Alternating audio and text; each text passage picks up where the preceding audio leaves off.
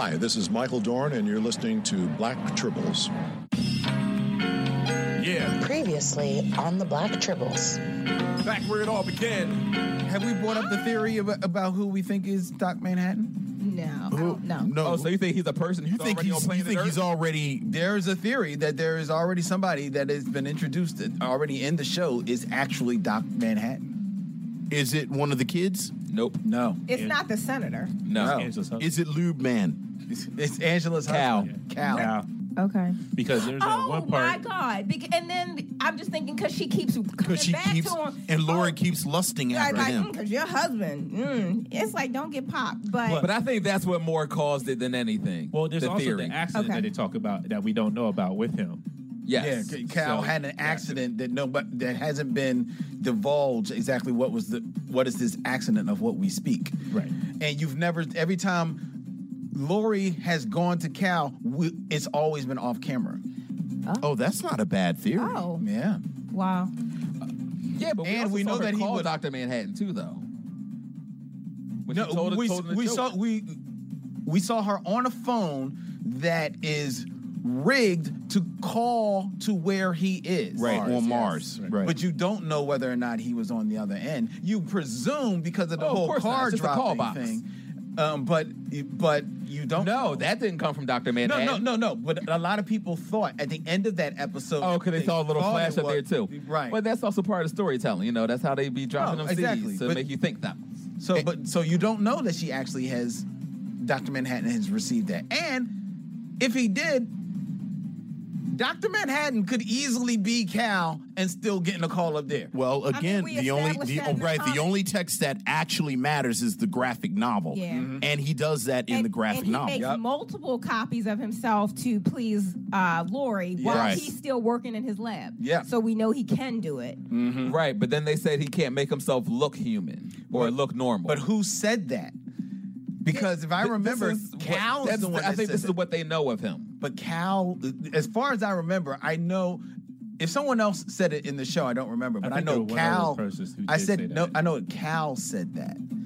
I'm pretty sure uh, Angela said it to uh, Pop Pop when he said, "I could be Doctor Manhattan." Like Doctor Manhattan knows on Mars, or he don't look like people, or something like that. Okay, but if it's Angela, she could have gotten it from Cal. Right. could be saying it to throw the scent off. Right. This is a nice theory. I like this theory. Uh, okay. What do we think, I think think about- it's weird, but I mean, I, I can't say it ain't. It is your Black Tribbles. Yeah, Previously on the Black Tribbles. back where it all began. It is the first time we've seen Lube Man, right? So we don't know if he's if he was always here or if he's just making a guest appearance. right, right. And I think and I think it's clear that Petey has an obsession with the heroes because when they're on the plane and he he has the mask and he was like, "Well, where we're going, the the cops wear masks," and she's like, "You're FBI." Like, put that away. Right. So the idea that he might be like letting loose because he's like, "Oh, I'm in this place where they, they're still doing this. Right. This is my chance. Lube up. I don't know. That's it. That's like his battle cry. Lube up. Lube up. Time to go. I just do surveillance. like I just watch them and I run. and I slide in the sewer. And I slide. But that can't be smart. Like you have to be local. Like I don't think you know like sewer grates across the ci- Right, across the country to be like I'm gonna slide in any grate anywhere. and I know the system I know of the wherever clearance, I am. and I know where I'm gonna go Where- once I where- get down when I there. get there. Because otherwise, you gotta wait till she leaves, then just come up the nearest manhole, and then all your magic is gone. you would just wait for them to leave, and then came out the closest joint. That's not magic. Because like, it does so- seem like that's the second step. Okay, first step, you've gone down the sewer. Now I just get back Now up. you need a second step. because you're in the sewer. right, lubed Covered up. with lube. Right, lube. And no more lube. Right. You had to ditch your belt to get in the sewer. right. So you're a one trick pony. You in the sewer. How do you reset? Lubed up. Lubed Lubed up. up. How you reset? And you don't know where you are in a new city. Right. So I think you're at least familiar with your surroundings if you jump into the sewers. lubed up. So And you then- think he's a local. And I'm thinking, but I'm even thinking, like, man, is the lube water soluble? Because how are you climbing up if you all lubed up? You got to grip. Right, you got to you put it on got to grip. body, not really his hands. Is is right. I don't know. There are a lot of logistical issues that I feel like you have to You address. can always ditch your suit and just climb up. So now he's Now naked. he's In, naked. now he's naked in the sewer. Half of it's like you know, like No, because you're not climbing with your body. So you you lube up your front and back so you can slide down. You don't need lube on your hands and your limbs really. But what if you accidentally pad? Like, I mean, I don't know. Logistically, what if you like, oops? because you because you're going into you're going from running lube luge so you're really not touching yourself. You know what i mean? So you just run bow and you slide. So your hands really don't touch yourself. And what was his training regimen exactly? Like, did, I- does he I have don't a, know. a hada Like- where he has where he's set up He got a slip and sewer, slide. guys in sewers and He- and he like got a slip different and slide. rings of different various heights right, right, different decreasing, thicknesses and so he can just practice that I'm not comfortable with this conversation on FCC radio. All right, that's because you're not lubed sewers. up. Lube up. It is your Black Tribbles. You're gonna give me the speech now? What speech? I should calm down, take a breath before we're at war again. No. There's a guy in my trunk.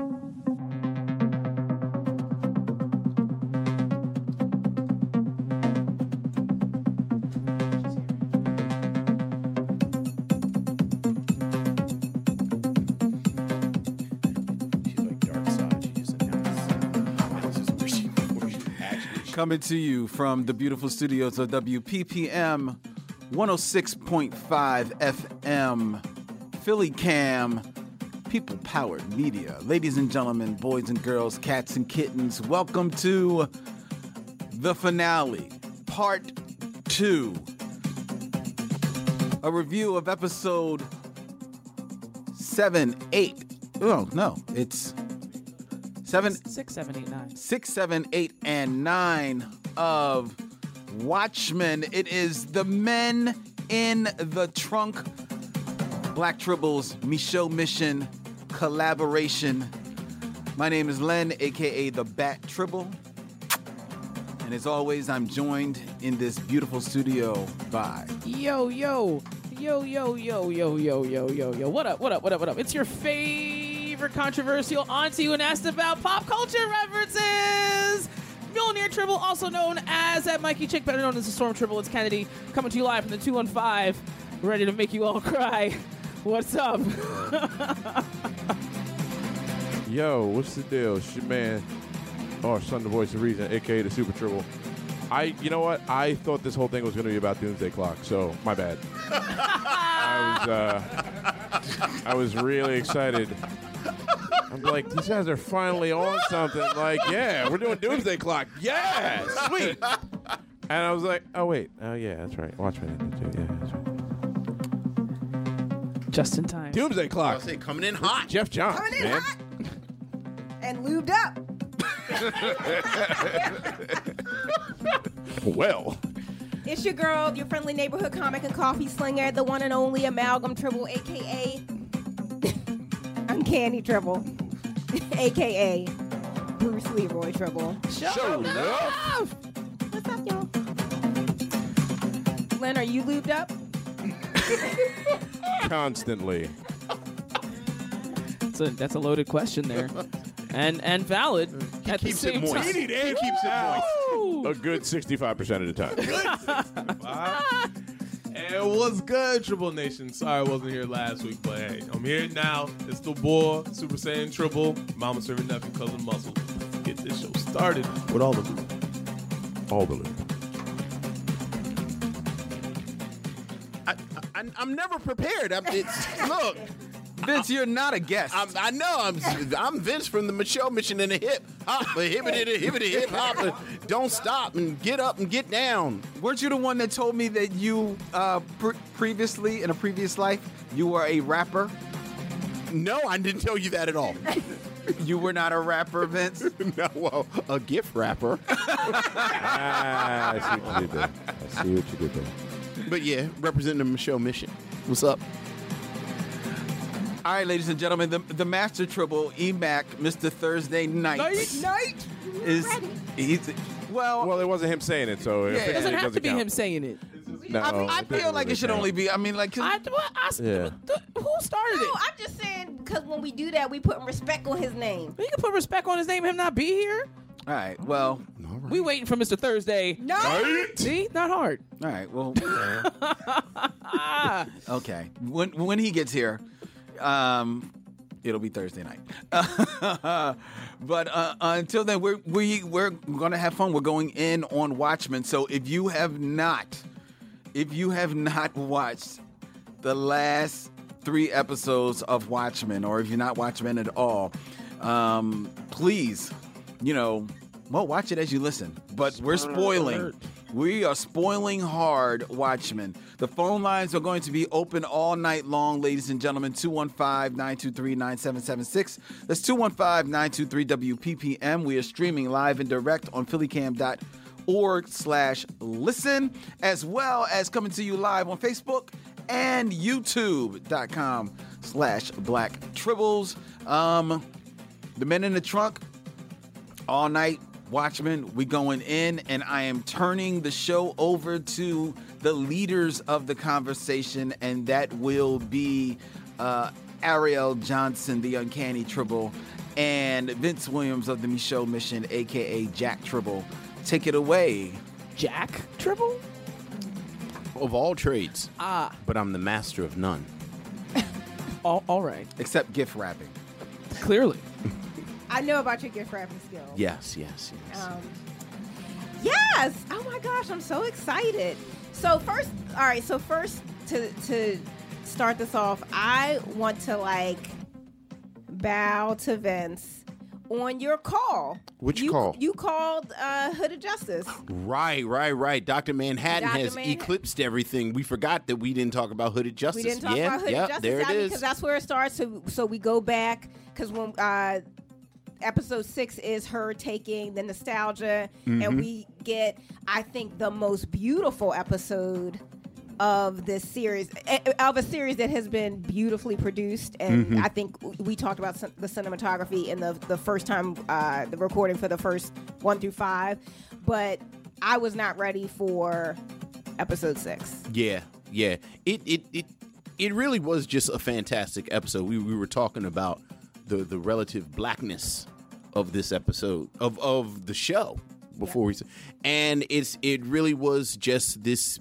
beautiful exploration of this man's life and and his particular experience and how it kind of dovetail, dovetails very nicely into what we talk about when we talk about mass vigilantes and and and again who puts on a mask and what does it mean so yeah it was it was a beautiful episode Yeah, I, I when uh, she takes the pill and then you hear the drums and she falls back into the chair and then the color starts to drain from her. I was like, oh, I was so overwhelmed. I had to like watch that again. yeah It was just it's so beautifully done, um, and uh, it, it an emotional episode um, as she's experiencing her grandfather's life, and I think um, something I guess because we learn later that she did actually meet her grandmother, though for a very short period of time. Right. So A the- very short a ve- period of yeah, I, that was crazy. But but the thing is, so when she takes the nostalgia, and there's the the scene where you know, of course, she's Will, and she's uh, the grandmom hugs Will.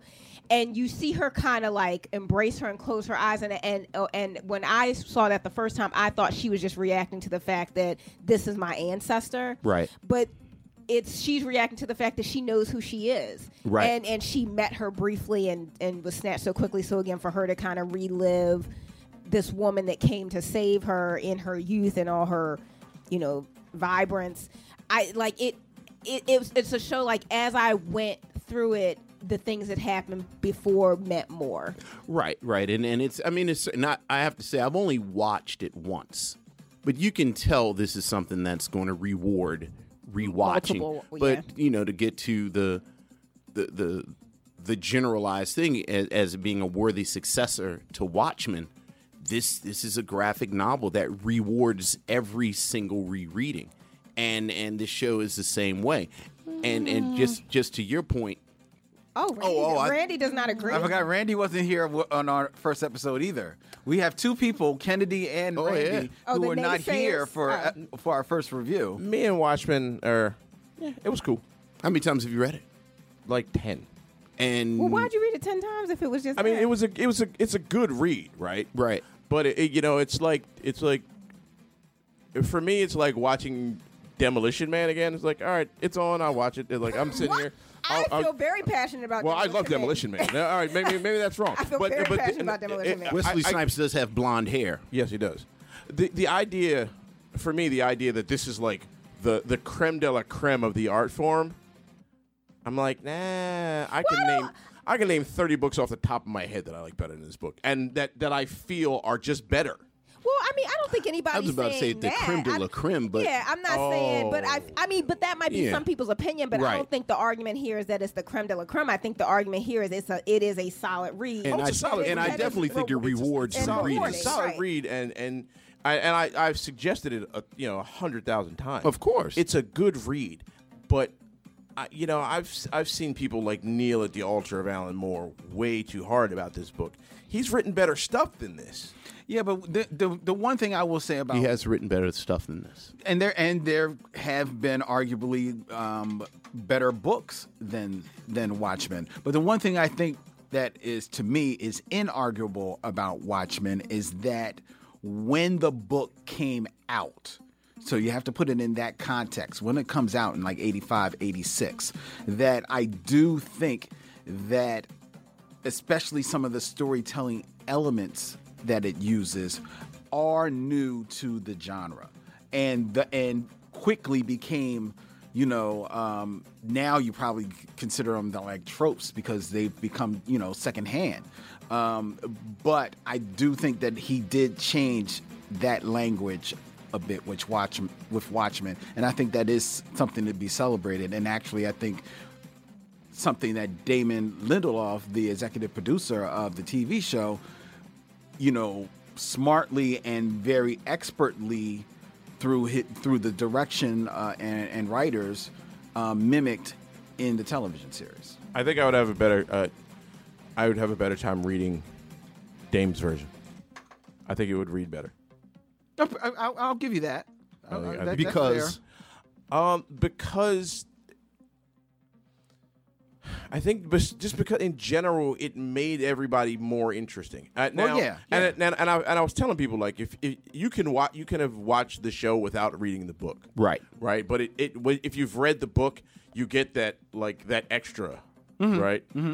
But I think I don't know. I, I think if you had, if if somebody told me I had to, like, having experienced them both, and somebody was like, "All right, we're gonna wipe one from your memory and not the other one," I'm like, "Yeah, you can take what? You can take the book. It's fine." Well, that, I mean, okay. Well, I think, I mean, as a black person, I think that Right. because of what the show does in terms of its black character and having black characters, because the, you know, the the graphic novel does not have that, um, and even so, we kind of get this retcon of of Hooded Justice being a black man, but I, clearly that was not Alan Moore's idea. Right. I feel like Lindel Lindelof. Lindelof. Lindelof. Lindelof. I'm, I apologize if I messed that up, but Damn. um, Just call him Dame. He's cool with that. okay. Um, but yeah, but for him to kind of see a place to kind of tell a new story in what was not disclosed in the book. I, I always appreciate that when people like retcon without retconning. Right. Um, and so for him to see like, okay, the fact that we've never seen Hooded Justice face, we can have fun with that Right. and, and, and take it somewhere else.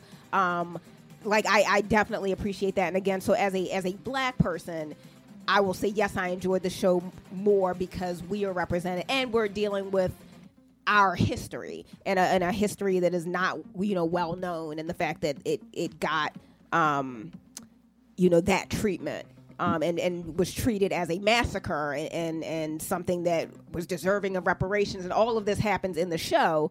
Um so again i feel like my takeaway from the show is always going to be greater than the book. But again the book is the bones Right. of it all. And so i think you can't um i don't know. So i, I don't don't want to be dismissive of the book because it is a good book it is a book i think if you're a comic book fan you should read it but again for me i think the show does trump it a little bit just because of my connection to blackness Well, to your point, I think one thing about Alan, and I think Watchmen is a perfect example of that. If if you're going to set something in America, and and you're going to say this sort of represents this all all of this the, this zeitgeist, if you will.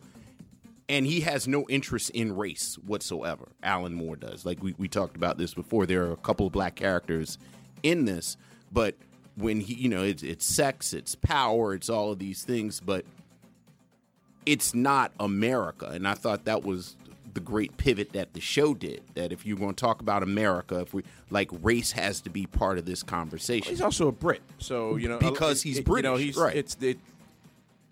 I I don't know that I But I think I mean, but I feel like that's interesting because race is an issue in Britain too. Sure. And, and maybe it looks a little different, so he doesn't have the context of what race looks like in America. Yeah. But to completely ignore it, it's like, what do you you are you deal with race too in in your country? And I mean, and part of that is because Britain has colonized everybody. Right. And so you can't colonize people and then be mad that they came to the place that you told them was the best place on earth.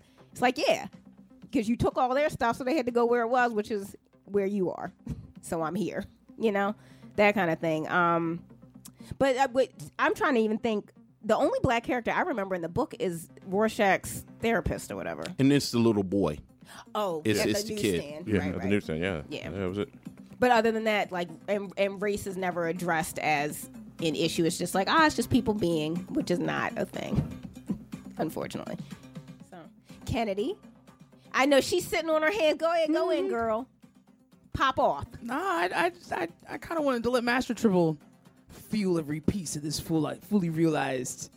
drag. so you're saving your rage. it's not even. It's not even anything to, to do with with rage necessarily. Because I'm not angry. I'm not. You know. Um. I had a I had an interlude of Kennedy's feelings earlier. to her And it wasn't today. even like that. You were the one that was getting hype. You were getting hype. I was not. I said this is how it. Well, share with the class. Don't, you can't have unless you brought enough for everybody. Now, Len probably Len probably looking at both of us like it was hype because I know both of us. I specifically was like, I'll save it for the show. We can talk about this tonight. You were like, but I want to know. no, no, no, because then because then we got we went further and I was like, wait, let's save it. We were both doing it. Is this the show? yes, the show in the show, kind of like what Watchmen was, the show in a show, in a show in a show. A No, he's saying it's the show now, so Oh, let's yes, have what- it. what- what's your deal? She waiting for So- Eric. Right. I mean, er- er- Eric, Eric's late. Eric, I'm sure hasn't re- read the book either. So No, he, No, hasn't. he refused- made no, that, yeah, he, he, made that very he actually clear. refused to. He was anti-reading. Boo reading. read a book. Tribble, read read a book. No, I have not read the book. Um, I have had the misfortune of seeing the film. Um, and and to be fair, to give you know, because I haven't read the book, the film was my only exposure to these characters. Whether or not it was an accurate rep, accurate adaptation or or not, this is my first intro to these people. And the first time I watched the movie, I was like, this is trash. But I was like, everybody likes this, so let me go back and make sure that I'm not missing something because I'm good for that. I miss I've watched movies plenty of times and just gotten there and been like, this is horrible, and then watch it later and be like, wow, this is lit. So I did that, and then I did it again, and I did it again, and I did it again, and I just like. I, regardless of how close it is to the source material, I had an extremely hard time carrying at all about those characters. Like, I don't give a good John Brown about anybody's comedian or a Rorschach pill or whatever people are in this story, right? I don't care. So it's it's hard for me to have a lot of the enthusiasm that folks tend to have behind this material. Watching this series from start to finish, um, was a lot. And I, I gotta say off the bat, it was an HBO show, so it was extremely well produced. Right, all the money is up front. Uh, it was extremely well cast. There were some very solid performances, regardless of whether or not the actual characters were compelling. That you could tell the actors were really good at what they were doing. Um, I will even go so far as to say that structurally it was a it was a well written show. But just because something is well written doesn't necessarily make the context itself compelling. Point in case, The Great Gatsby is arguably one of the most the finest pieces of American literature. But if you read that book, I book, disagree. if you read that book, it's about a playboy going to a party. Like it's really blah. It's just extremely florid with its language, and I, I feel like this falls under the same thing. Like I, I you can put whoever you want in a story that can do it and do it well as, as this cast and crew has done, but it doesn't make it any more exciting for me. Um, so I, I had a hard time caring about any of the characters. And it was hard because Regina King is so good in this. She's so, so, so, so, so, so, so, so good. And it was so, so, so, so, so refreshing to see a black woman in a powerful position um, for, a, for a long period of time. You know what I mean? Not being somebody's background character. But my, my glaring issue with this show, uh, I kind of want to duck and cover because I know Ariel's going to be hot. I am sick and tired of seeing my people's trauma in media. I am sick to death. I know that the Tulsa massacre happened and more white people need to know about it. Great. More black people need to to know more- about it. more black people Like, need cool. to know how about, about it. how about how about this? More people need to know about what happened there. Absolutely, 110% agree. However, I consume media for entertainment purposes. I watch things so that I no longer, I, so I can unplug from what's going on in my world right now. And this was filled with racism and police brutality and powerful, unrealistic black women tropes not getting any support from anybody around her. And, and, and, and, and. And I was just like, this is not for me in any capacity. I don't want to sit here and watch black babies getting shot in the street. I don't want to sit here and watch black soldiers getting spat on. I don't want to sit here and watch any parts of that. Just because it happened doesn't mean that I need that in my entertainment because it's not entertaining to me. I don't care how good those costumes look. I don't care how well that was performed. I just I found the overall experience incredibly painful. And as much as I wanted to put all of that aside to just rally for Sister Night because girlfriend went through everything. Girlfriend went through everything. And I'm tired of seeing black women represented as this unrealistic pillar of strength that don't get any chances whatsoever to be a human being. Like every time we had an opportunity to see her be a human being, it was fleeting. It was so very quick, whether it was because of the circumstances that those moments presented themselves or whether or not that was the character, you know, containing the emotion that she was feeling at any given time. My point is, we didn't get to see her act like a human being unless she was banging her husband. So that shows me that you only think that my trauma is marketable, and that the only other aspect of my blackness that you want to see is us having sex. Like you're objectifying us physically now. Speaking of physical object objectification, like yeah, Abdi- uh, uh, of Tina is bad as hell, but I don't. I, I felt like he was on parade at the end of this. And I, I not to give it away, not to jump ahead or anything, but uh, you know, I just as much as I thought I would have been excited to see who Dr. Manhattan was, especially in this instance, I felt I felt like my people were being perversed. Like I felt like this man in all of his magnificent blackness was put on parade in the same way that black men were put on parade during the antebellum South. And I just really had a hard time enjoying this for the story for what it was. It's just it's it's a shame because like I said, it's not a it's not a badly done show. Right? But at this day and age, the way production value has become so accessible to media and content creators, like everything can be really well done. Just because it's glitz and glam and, and fancy cinematography doesn't necessarily mean that this is something that is entertaining So you're saying there was no black joy?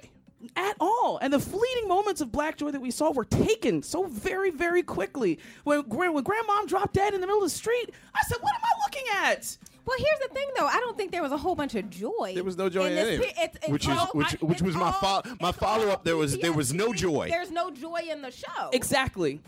Exactly. So not only is there no joy in this whatsoever from Jump Street, but now you're telling me that you're putting blackness into the context of this universe and there's no joy there either? But but here's the thing. I don't I don't think that there I don't think there were no more moments of black joy when Will is pinned, and and so you get what you know is probably like his his, feelings about being becoming a police officer. Now, mind you, how other people treated him for pursuing what he wanted to pursue, but that's life. It's like we all out here getting Exactly. hate. But I'm saying, but that we're all out here getting hate for the things that we do, and I think I don't think art should ignore reality because for me that takes me out. If there are no touchstones to reality, then what am I watching? I don't want to watch where we're so far in make believe I can't relate to it. So I felt like this was relatable. And in, that moment, so you see the pride on his wife's face. You you know the joy that he's feeling even as he's being pinned, even as he's passed by the white officer who doesn't pin him. Here's the thing. He didn't care about that because the man who pinned him is the reason he became a cop. And so you see that joy there. And then you also feel um, uh, Angela's joy at, at her grandfather pursuing. You know what I mean? And so I, I don't No, I don't because I it do, is because it's you see it her- extremely you see it on her face. it's extremely realistic, right? Like you said, and- like you said, like you said, like you said, like you said, right? Art should reflect what's realistic, right? It should reflect some elements of life so that it can be relatable to the people that are watching it. There was not a single solitary moment of that that was relatable for me that I found entertaining in any way. There are ways to incorporate black characters and black stories into things without it having to be under such incredible critical duress. Well, I guess I mean even the using the word entertain. So so there is a, a, a level of entertainment where it's like, oh, this was fun, but I don't necessarily watch everything looking for it to be fun. And that this show was moving and poignant for me. So no, it wasn't always fun, There was- right? there but was- but it was, was- but it was it fed me in a different way. So, so here's the thing, though, and when you're talking about art being reflective of real life things, right?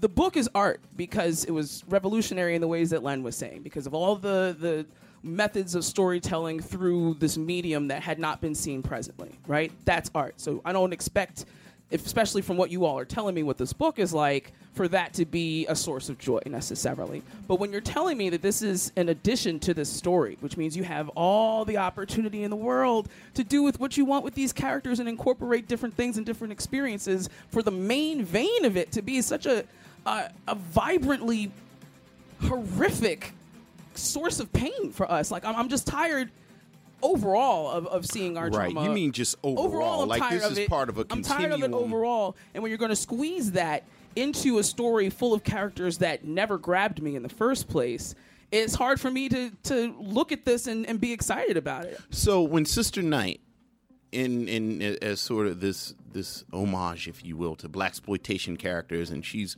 whooping up on racists, and you didn't find that cathartic, or like I could watch her beat up. I could I could watch a show called Sister Night beats up racists. Give me for- that. for forty five minutes. Give me that. Give me that, and you can keep all the Ozymandias filler right where Right, it is because right. I don't I don't need any parts of that neither. And the second, would you have enjoyed it more if there were no black characters?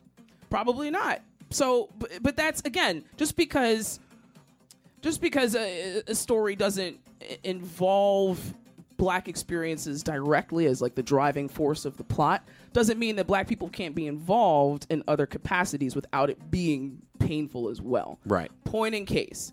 Uh, just talking about this earlier. The Dragon Prince is a Netflix show talking about dragon fairy lore and elves and whatnot. And the and the main king of the human realm was a black guy. He passed away, so his young half black son is now king.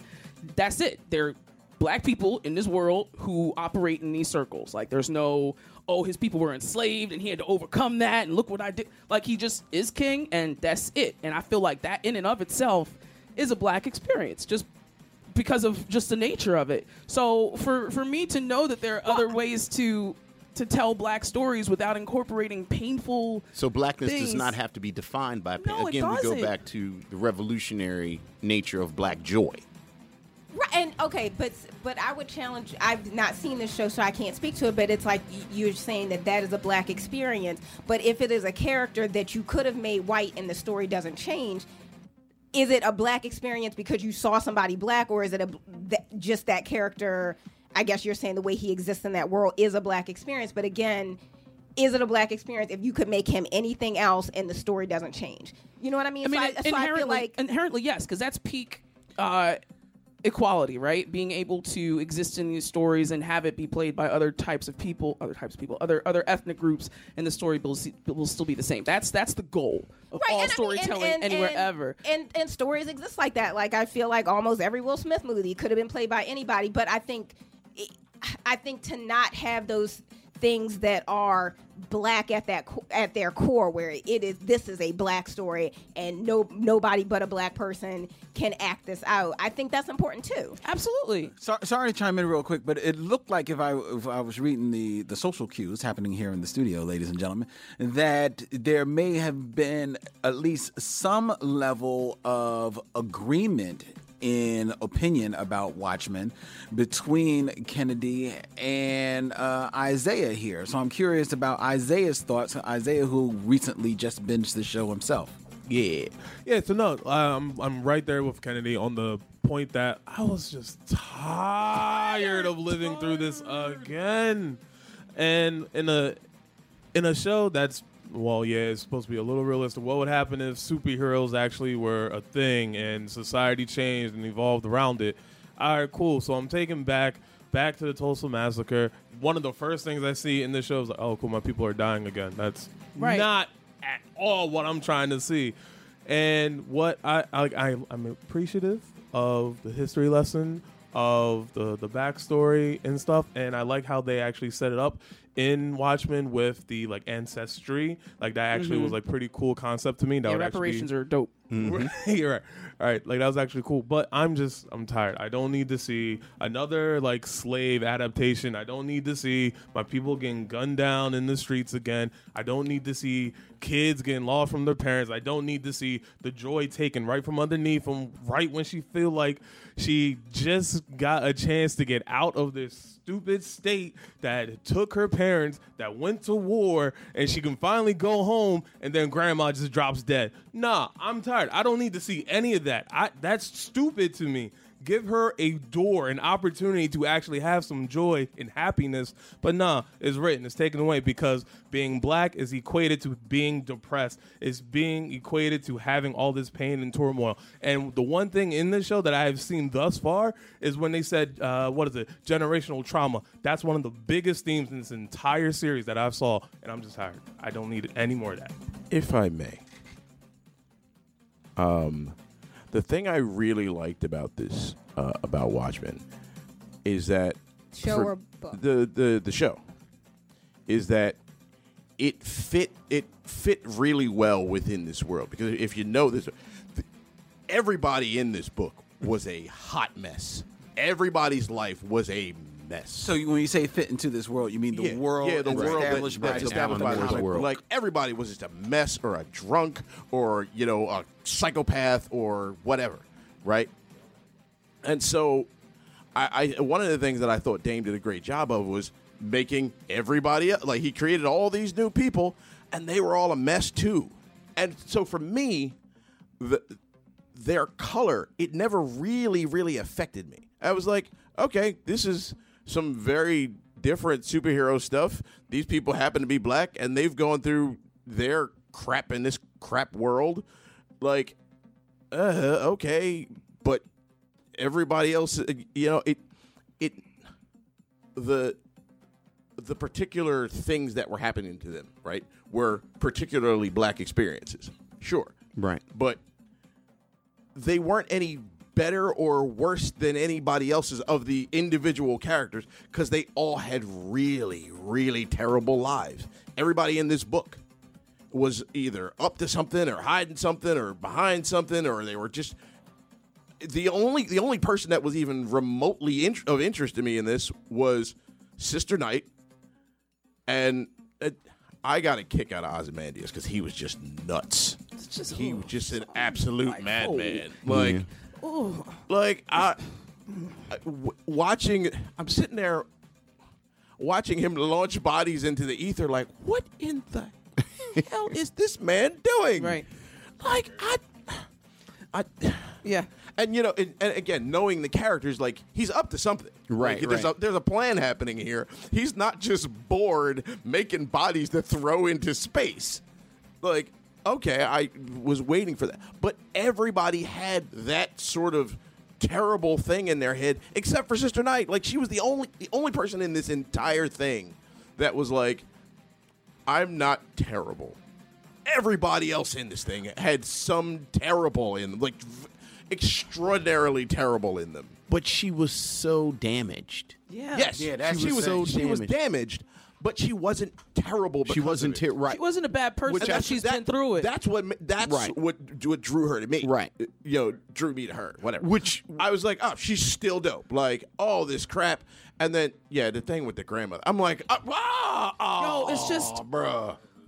it's it, and we talk about this being a, a great crash course in what happened in, in Tulsa in 1921 for people, be they black or white, who, who don't know about this thing. So it serves to serves as a sort of educational tool. Right. Right. So that means people in I don't know rural America whose only experience with black people is through the media they consume see this for the first time and they're like, "Dag, this is crazy." Right? Great. Awesome. But what that also shows these same exact people is that if your only experience with black women is that they're always infallibly strong and can take whatever life puts on them, it puts up an unrealistic notion and a, and and a misrepresentation of black womanhood, and that can affect how that previously ignorant or still ignorant white person operates going forward. So, say a bank manager in, I don't know, Junction City, Kansas, doesn't interact with black people regularly and sees this show. They're like, oh, wow, that's nuts. They see another ridiculously strong black woman who's been damaged and traumatized and all of this stuff, he's going to think, coupled with all the other, you know, social conditioning, that any black woman he encounters is going to be strong as hell and he doesn't have to worry about her sensitivities as a person or, or her individualism or, or any of that. And sure, it's not the show's responsibility to to to to educate people in that way. But when you bring up an educational thing, like it, it, what's good for the goose is good for the gander. So you, you really have to be be mindful of that.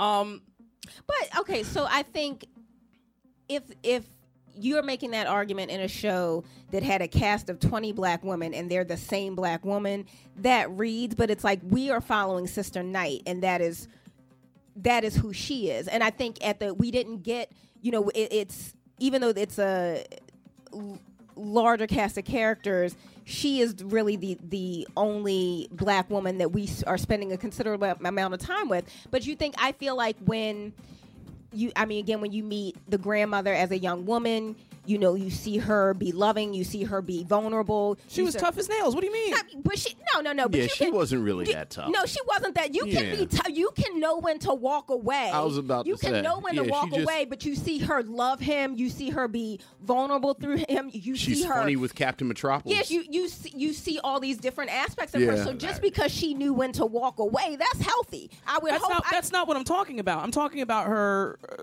criticizing his actions towards solving the, the crime that he was after. I'm talking about her. You But know, that's I'm not talking. all- I'm talking about. I'm talking. I'm talking about her criticism of him trying to be a cop, trying to be part of a system that has historically been a problem for people that look like him and look like her and look like everybody in this but room. that wasn't everything she did. that wasn't everything she Okay, did. fine. But my point is, when you have characters like Sister Night, when you have characters like Misty Knight, and all these other representations, quote unquote, of, of black womanhood that fall into the same cookie cutter thing. Oh, she tough as nails, she can handle But it's a anything. it becomes, superhero but it, it still though. it still becomes problematic. Is what I'm saying. And I think the show did a great job of saying that Sister Night was tough as nails because she was so damaged. Like she wasn't just born tough as nails. Like like you brought up Misty Knight, and I think Misty Knight is a great counterpoint where she's just a badass. The end. Right. But I think the show really very deliberately. I mean, the last thing that her grandfather says, you know, a wound doesn't heal without air. Like you have to take the mask off. Like from the very beginning, you just said it. It's it's generational trauma. Right. It's trauma. So while I see your point about this depiction of this tough as nails black woman, this superwoman, if you will, this is one of the better depictions of this superwoman that says there's a reason. Like she wasn't born out of a Negro egg like this. right. For my Lovecraft fans, for my I HP just- Lovecraft fans. my, I want, My I HP want, Lovecraft- I want a Negro egg. My HP Where can I get Lovecraft one? that's that's that's rough. You know, he, you know, he thought we were that's hatched from. Negro eggs. That's that's rough on levels considering how much of an ardent racist Lovecraft. Well, that's why I said he thought we were. He thought we hatched from eggs. Uh, my my my other issue with name this my next EP. Negro Negro eggs. Negro eggs. My- Negro eggs. Negro egg. My other issue with this was the whole glorification of cop thing, right? Like, Yeah, you're not yeah. gonna sit here and tell me that as a black person with all of this black content and all of this black trauma that goes with it, and I'm supposed to be empathetic towards any of these cops who now wear masks, right? Like, I, it's it's really hard for me to to because of generational trauma step out of this and just watch it for what it is but I, But again, I think that was the point, though. Like, I think you were supposed. I, I don't I, this doesn't make me want to watch season two But I, There's not going to be but- season two. Okay. Right. Well, we'll talk about that. I love that part. I really did love it. Because that's what I come from. I come from cop father, three cop uncles, and these men were superheroes to me. Right? And, you know, it, it I, I find it fascinating that we as as as a society are able to you know tell ourselves that we're supposed to you know see as much of people and individuals as we possibly can of them right and yet the there's a you know the the the the the uh was hashtag ACAB exists as a thing right? The all cops are bastards. Like you know what? Fight me. We can go out in the street right now. Fight me. I loved that. I love the idea that this guy saw bass reeves as a, as a child living it living in in a world where it, it was the, the the real real real real like yeah you no. And bass reeves caught this dude's soul and he was like yeah that's it for me. That's it for that's who i want to be. I love that. I love that idea because that exists right? And so this whole concept that well obviously if you exist it, if no matter no matter who you are as a human being, if you exist, it, the the instant you become the police, you're automatically a bastard, and you're automatically a terrible person, and you auto- automatically have no regard for the lives of black people is false and it's bull. And I and I I guarantee you, if you want to say that to my face, we can go out in the street. And and I and I love the fact that he was willing to say that. I love the fact that he was willing to say that. And you know what? Some of these guys were bastards, absolute bastards. That's fine. I'm okay with that. Sister Night was not a bastard, right? Which says to me, all right, so so this must exist in some context, right? Even though, But- you- even though you could, yeah. you, you could argue, and ladies and gentlemen listening, we are we are discussing Watchmen, the last three episodes. The it's uh, spoiler alert. We're we're we're spoiling it. We're certainly spoiling the context of these shows. A, very engrossing conversation, and we welcome your input. Hit us up. The phone lines are open 215-923-WPPM. That's 215-923-9776. Or you can hit us up in the chat lines. We're streaming live on Facebook Live as well as on YouTube. So if you have any questions or comments that you want to offer, we'll try and uh, chime them in into the conversation as much as as much as we can. Uh, to your point, uh, Randy, uh, before I turn it back over to our moderators, Vincent and, Ariel, uh, I I will say that um, you know you- you say that Sister Night was not a, a bastard, and it's easy to presume that when she was a cop in Vietnam, that she may have well, very well have been a a decent cop. We don't know because we're not really showing, showing her doing that. But it is telling that once she puts on the mask, Right. technically as a police officer, she is doing what some of the things that people, you know, uh, have against police officers, taking people against their civil rights and throwing them in the trunks of cars. So she may have still been been a bit of a as th- that Right. that universe's cop at that point. A bastard. So I'm just And we just talked saying. about even that that, last time. yeah, I don't even think it's necessarily an indictment of individuals as it is an indictment of, Of the system. Sure, Right, that- right, right, that's fine. right. That's fine. Uh, but but what I'm saying is, if you're if you're going to do that, right? If you're going to indict systems, I I, I, I don't I don't trust I don't trust indict, indictment of it, uh, because because very few people are very few people are capable of doing of doing of separating the two, right. And the six people in here. I trust that you're capable of that. I don't trust the rest of the planet to do it. So Well- they can all see. Well, just because you don't trust them doesn't mean that the indictment doesn't stand. I'm not. uh, It, uh, sure, it can. It can. But it, it also cannot stand. But if it's true, We're going to agree to disagree. on this Yeah. Oh, and to your point, I don't think Sister like I think one of the great subversive parts of the show is I think Sister Night is a seductive creation, but it's just like Lynn was saying. Like I think if you think about Sister Night for longer than thirty seconds, again, I could watch a show in, called Sister Night beats up racist.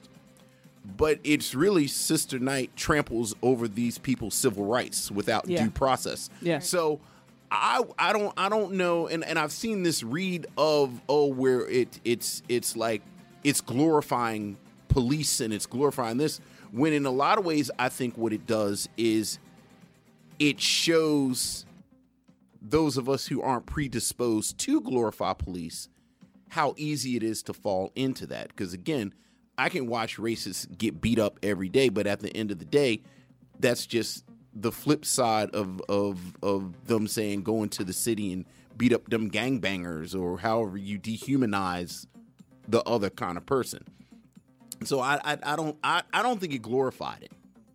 I think it, it did a really good job of of making arguments for an oppressive system, and I feel that that is problematic in and of itself. Um, but certainly when you put that kind of media into, or put, put that kind of message rather, into a piece of media.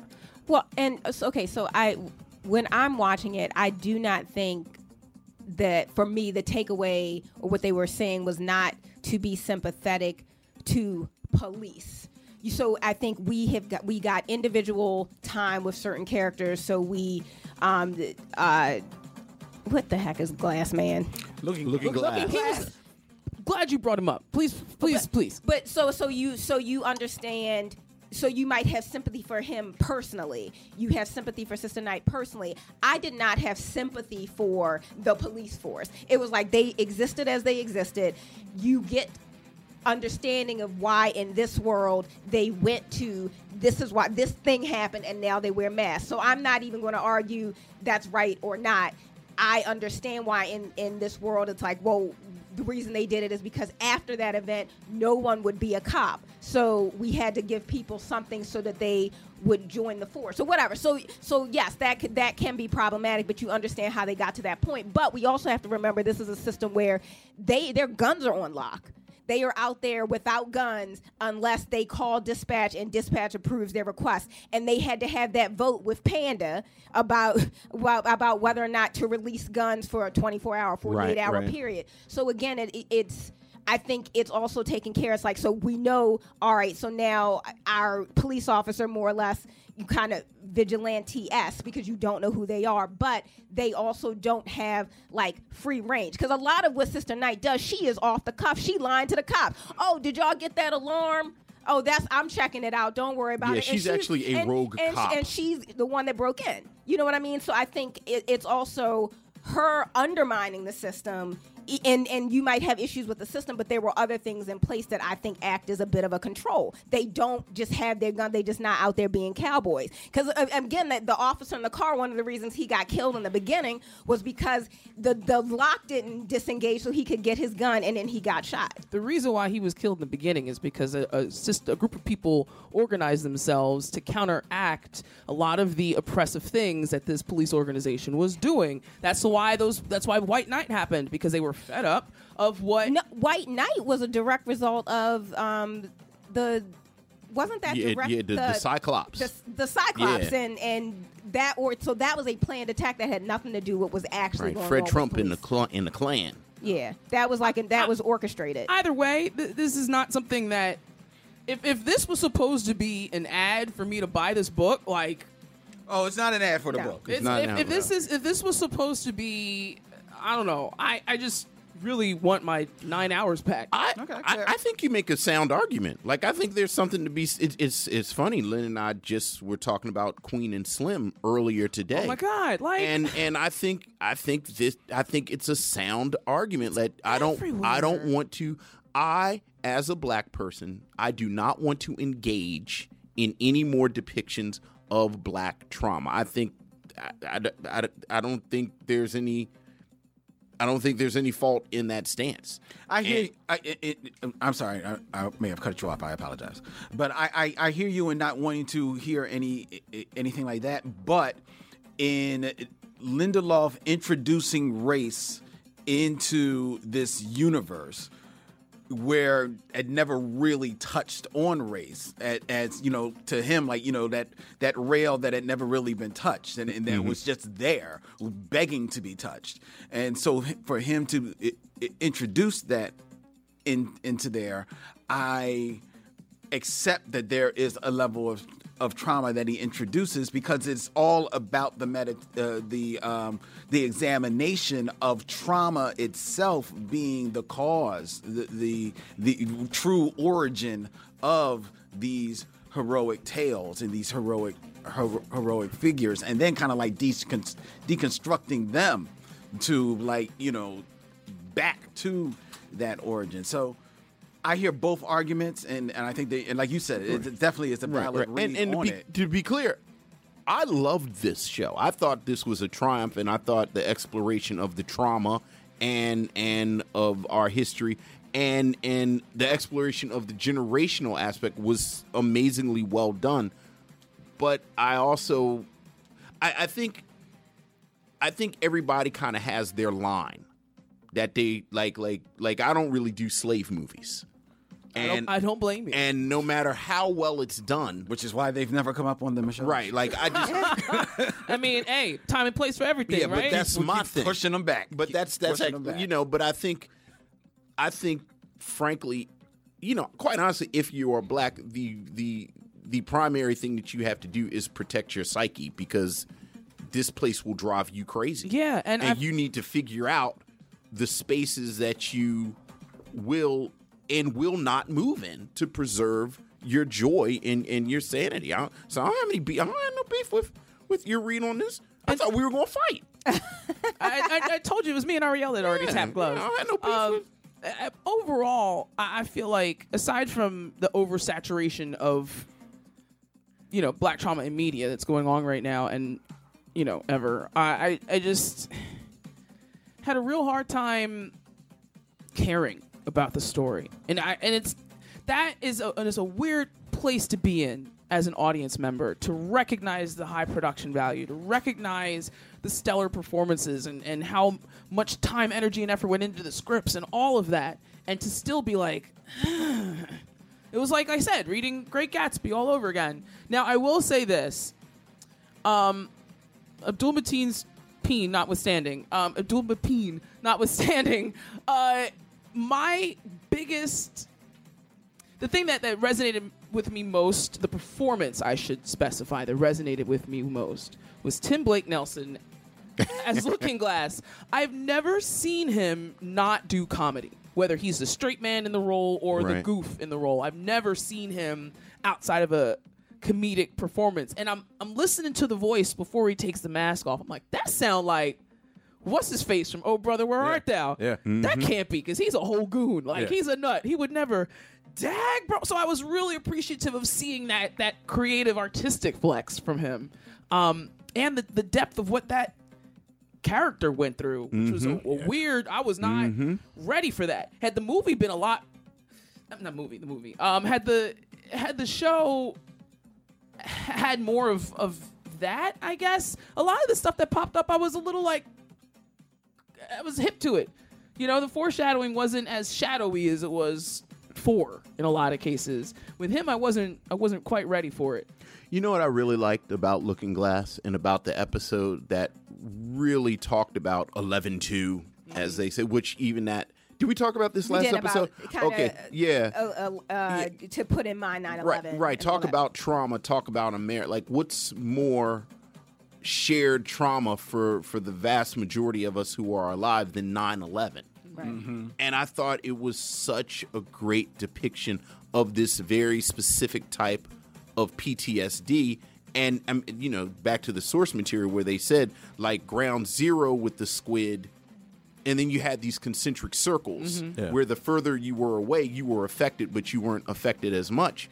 And I think so many of us who were adults or, or aware on 9 11 had that same thing where, you know, the closer you were to New York, Yeah. the closer you were to DC, it, it really kind of, you know, or if you were in Philly and stuck between, and you're stuck between the two. I mean, how many times, like, y- you know, not to make it personal, like everybody always makes it, I would not go near Old City for mm-hmm. like six, seven months. Like, I wouldn't go near the Liberty Bell. I wouldn't go near these places that is like, oh, the, the quote unquote, this is what the terrorists would hit. And I love that. And, and I love the fact that they took something written in 1985 and and kind of utilize it as a way to, to explore that. So Right. so yeah, I love Looking Glass too. You're listening to WPPM LP Philadelphia. Um, speaking about Looking Glass, that speaks to why it probably was very cathartic for him, and actually could have been even more of a cathartic moment in the in the show when you know we already have the moment where he learns that his whole life that he's been living Yeah. was based on a lie. Yeah, right. Yeah. And then and when was he, orchestrated and was You know, totally orchestrated. And then he meets the man who orchestrated, and he is more than happy to bash him upside the back of his head. And yeah, he talks too much, and I'm pretty sure he probably still hurt him. And he wanted to give him a couple more whacks on the ground. he must just wanted just to pulverize Adrian uh, in, into the ground. Speaking of, just to kind of like move the conversation a little bit f- uh, forward a little bit, let's speak of you know what we have learned in these last three episodes. Um, not only the the origin of Adrian Veidt's circumstance in in the, in the first five episodes, um, but we also learn of the part that he played in getting Dr. Manhattan where he is, and we also learn the part that he plays the origin of Lady True. that was amazing. Well, and, and, and I want I was like excited to get to the Lady True part because of your other prediction, Which was wrong. which was wrong.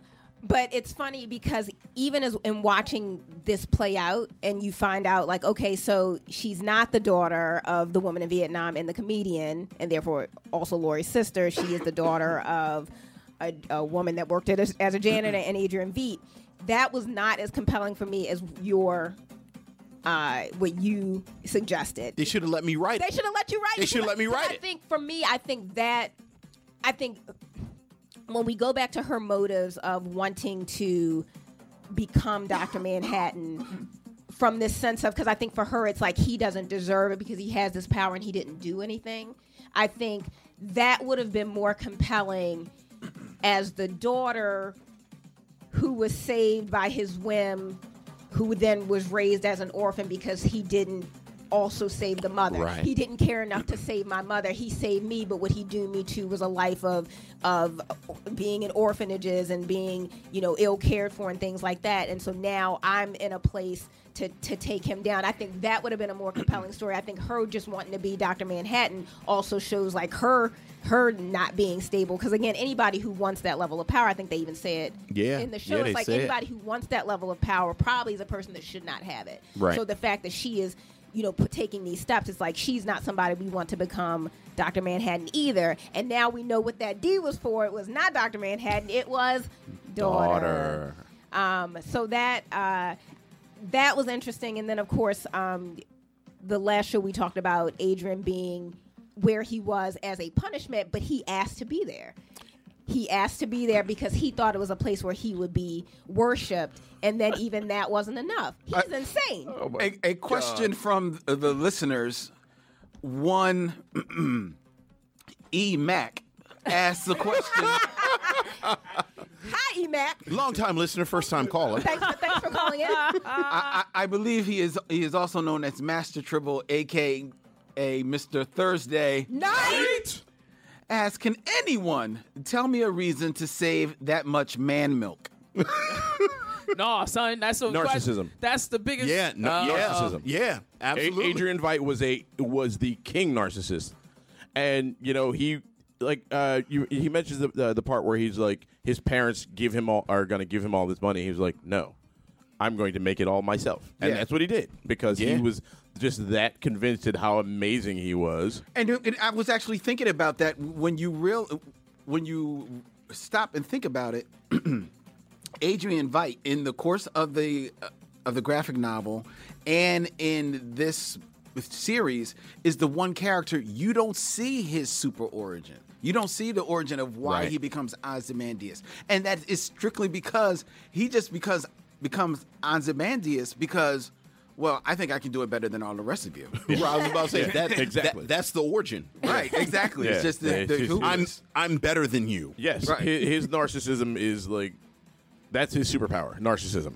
Yeah, Ultimately, because I didn't see him do anything else but that's all he does. be self-centered and destructive. That is- Yeah. that That's what all he did. does. Well- that's all, and that's all he did. In And that's I was about to say. in the oh, book. Arguably, Yeah. that's what he does in the book. Uh, I think another reason why I'm I'm so disenfranchised with this method of storytelling is probably because it has been so heavily reproduced in terms of how mm-hmm. gritty and Right, people have pulled from it. alternative in terms of the viewpoints. So it's like it's like seeing Indiana Jones and the Crystal Crystal Skull before you've seen Temple of Doom. Sure, sure. You know, I don't get those references. I believe we have a caller on the line. Hello, caller. Who's this? Hey, what's up, Tribbles? It's Corey from Laramie Media. Yo, what's up, Corey? How's everybody? We're doing great, man. What's on your mind? he gave me a telly giggle. Uh, one, I wanted to say that I love how Os- Ozymandias got caught monologuing and got a wrench to the head. Yes. And I do have a question. Go. Do you think that this great? Do you think that they could follow this season up? No. I know. I hope not. Well, the call, according to D- Damon Lindelof, he has he personally has no plans for a season two.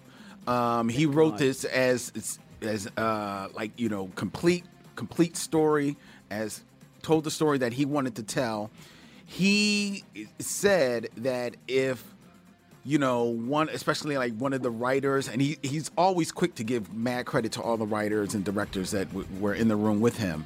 Um, he's always said that if one of them he felt came with a compelling story that they wanted to set in this universe to go forward with, that he would not be uh, opposed to championing that you know, through with HBO, and I'm sure HBO would uh, would be more than happy to have that because while I understand the, the the numbers haven't quite been what they wanted as far as viewership, the conversation is more than what you know. They're very happy with the conversation, but um, but on its own, he would be very fine with this just being a one and done. And to be honest, so would I. Yeah, it seems to be wrapped up pretty well. Yeah. Yeah, I think any if I think if you go beyond this, it then just becomes a letdown because I do Right. I just think this was for me. I thought this was just solid on every level, and I don't think. It, you know, if you're going to continue to watch a show, it should be getting better, and Right. I don't think there's any place else to go. And to your point about lack of black joy, I can mm. her barefoot Yes, stepping out Yeah. on the water, the joy I felt, like like the like the sheer joy as it all started to click, that she was that she was that he had set it up to give the power to her. Did he? Yes. Did he?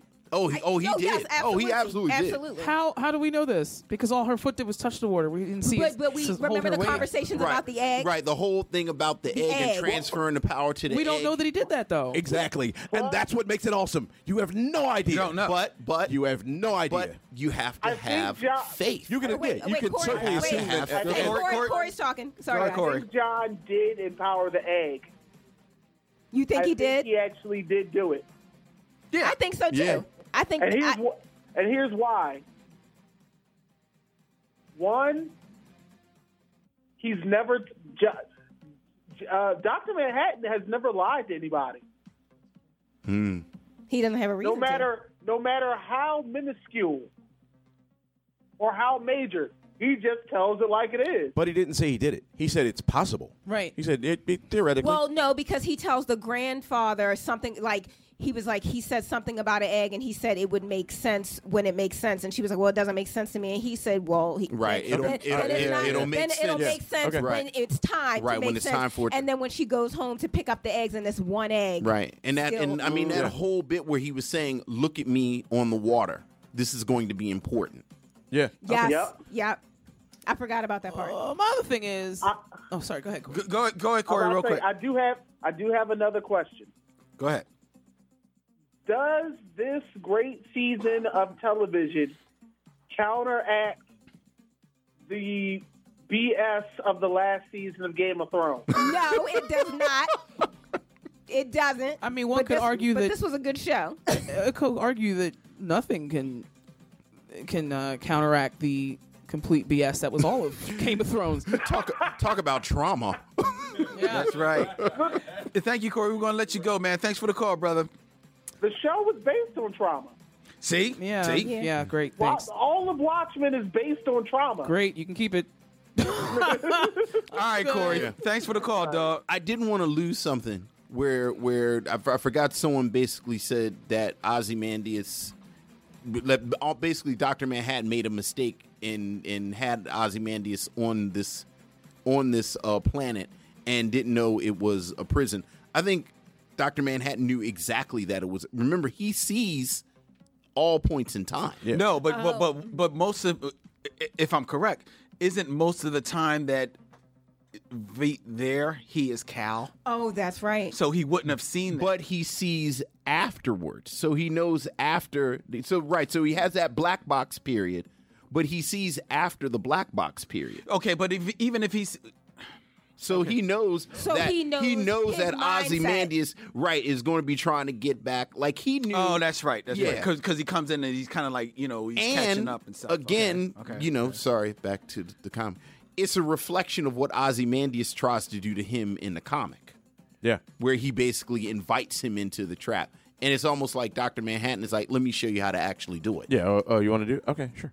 Oh, that's good. The That's other thing that was interesting was the grandfather paradox, right? Yeah. Had had oh how she told him. had Judd been revealed as a Klans member if she hadn't hadn't said it. So that throws a whole. I I have a real small tolerance for time travel stuff. I was Like about that, to say, that's just time travel that stuff. that was like, and you gonna throw this this on top of here too? Like I mm, that didn't. I hear you. I because that for me was if I if I had to pick a, a, a element of this overall story that did compel me in some way, it was how is this man hundred some years old?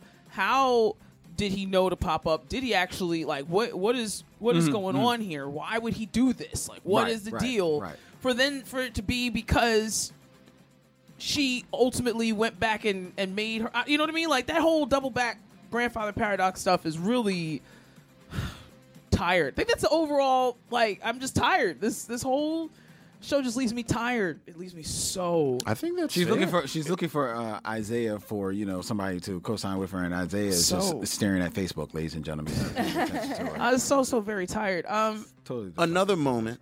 And, we also don't know why he's 102. Did anyone He just he just because he black old black. Right. I was about to say. All right, calm down. Dang. I love the fact that they never actually explained how he was uh, reaching into boiling water, getting eggs out. That's what I'm saying. He's Is just it- an old black man. Yeah, right. He's just an old You know what man. kind of calluses is on that man's skin?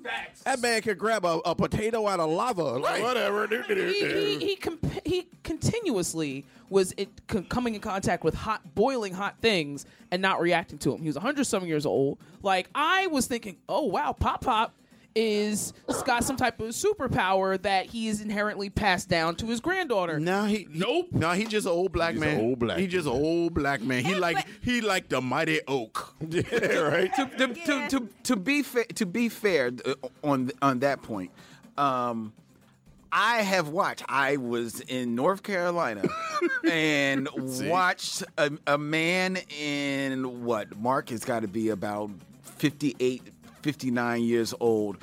Hands, I think I think his hands were made of earth. That is how rough his hands is. And I have seen him go into boiling oil and and take out french fries. And I didn't eat the french fries. I I ate the scallops. Like, bro, you know there's spoons for that, right? You, you could tongs, what- all kinds of Like stuff. he, he scooped out all the fries, Negroes and they weren't were allowed like, to have spoons. There were like three, day, four left in there, and I saw him just put his hand in there. I was like, Mark. He was like, Yeah, I do it all the time. I'm like, uh, uh, okay. So, so, so to that point, even though I do hear you, you It was we don't know of- what happened. It was a bit of a red herring. But But you w- thought it, yeah. yeah, but the one thing I will say about all of Red that, herring or unnecessary filler? And, I mean, but here's the thing, but we're also at a point where when he does those things, he's trying to lure her in. And I think it would be interesting if that is something that he can do, like Oil Man, um, but it's something he chooses to do to increase her intrigue into him Right. because at the end of the day he wants her to he wants her to take those pills. And it's like so he's being cryptic he's being odd. It's like what are you doing old man? And and so i think for her it all it does is she's a she's a detective. And it's like it is just increasing her level of interest where she's going to do this thing where take somebody else's nostalgia which they they um, kind of establish in the show that that's really dangerous to do. I, mean to the point where elephant had to take the memories the elephant. I, really felt bad. I was like come on no animal abuse amazing that's where i draw the line It was so random. I'm like, I wonder who's in. It. Oh, that's an elephant. Okay, all right, nicely done. Okay, so we're we're just not going to talk about the elephant in the room, huh? yeah, exactly. Literally, we just gonna lead edge on I right think- there. I think that's the other part that got missed about a lot of this, right? When you know you're putting all this kind of stuff on top of it. At the end of the day, this is just really wacko superhero stuff. Yeah. and and that's the part that I loved about the whole thing. You're like, you know. All right, well, I'm gonna get in this random spaceship and then cover it in gold. Like what? okay, all right, fine. There's an el- I'm hooked to an elephant in another room to fix my memory.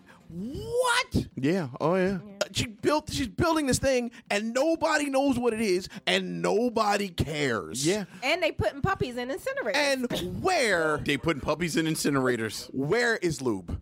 where is Lube And then Lube Man, I had nothing to do with the plot. I laughed about that for an hour. I paused it and fell on the floor for an hour. I rewound it ten times. Like he just. It, what, uh, okay, I need to see this guy again. I- If the, if season two is all about Lube Man, I'm watching it. Give me that, dude. He's a sensational The character find of 2019. the sensational lube man lube up That was amazing, and it was just like, all right, that's there. Next, That's so we just mentioned we just listed two potential story arcs that just didn't. good. Well, I mean, but I mean, are they story arcs or are they world? Is that world building? Who knows? Who knows? Or is I don't know. Just something weird, and you're like, all right, that was nuts. Keep moving. Yeah, and I, I, think love that. I think it's world Give me building that. because I mean, so we we have that uh, moment where Laurie arrests Al. Got what the heck was he? Yeah. Batman, Not Batman. off, not Yeah. Batman, Yes. knock Yeah. off, yeah, because it wasn't Batman. Yeah. Right. But it was Bartman. Calm down, Len. Calm down. But no, so I Right, that's a so- different rich guy who dresses up in a gimp suit and beats up poor people every night. But I think you know we're just establishing that this is a world where you might see somebody that's a really- in a mask. no, it's not. No, it's not. Stop. Stop. I mean, Nine tenths of the people that, that Br- that Batman spends his time fighting have more money than he does. All right. Stop it. Well, that's Stop it. He does. He does deal in petty crime, and petty crime usually is rooted in a place For like a of minute and a economic, half. in For like a place minute of and a half. economic And- deficiency and trauma. and Okay, trying okay, to- For a Okay. minute and a Hey, half. Mr. Wayne, he's stopping why don't you just open a factory? Okay. Uh, Valid question. okay. Stop it. All right. Stop it. Valid, Stop valid it. question. Okay, Read a book. We Stop stopped over at Tangentville. Let's go back to Watchmen. Back. Stop it. Valid question. I mean, we're talking about superheroes here, and, and the and the co- and the quality of the stories that these characters are are featured in, and whether or not. I just, I, I, I get- that- that's it. I'm tired. Well, at the root of it is the is the absurdity that Randy's talking about, and and what you see is it didn't go anywhere. Like this is a world where a man is an FBI agent and he loves this world so much that he puts on Lube suit a lube suit. and slides into a suit. If we're if we're to believe that it's him. I, I mean, according think to the was. PD, the, the the last entry in the um Oh, in Peteypedia. in the Peteypedia, They, There's so a they- oh, it was. It was Petey. yeah, oh yeah. oh, so they do give it up. Well, he Okay. got well. He gets fired, and when they're cleaning out his desk, they say there's an industrial vat of what looks like canola oil. Oh, so yes, they're basically saying that he's he's lube guy. Yeah, That's He does, amazing. he does fit the profile. That's Well, I mean, amazing. we we, Yeah, we- we, suspected we- it was him. we solved that Hardy Boy mystery pretty quickly. Give me that all day. See, I, I didn't even need that. I No, didn't you don't care. need it. Just the idea that some dude is like, well, I got some time. I'm gonna get a suit and some lube, and I'm just gonna follow people around. And when they catch me, see ya. yes, yes. I, I, you know how badly I want that dude to exist now. You know how much I would love to be walking down Market Street and see a ball just run past me in a shiny suit and just go down the sewer. But here's the thing That with would be that. perfect. Here's the thing with Lube Dude, right? All the other superheroes that we know and love, we can reproduce their costumes in some type of wearable fashion, whether it's a Batman T-shirt or, you know, uh, Wonder Woman gauntlets or or your Captain America shield, book bag, whatever.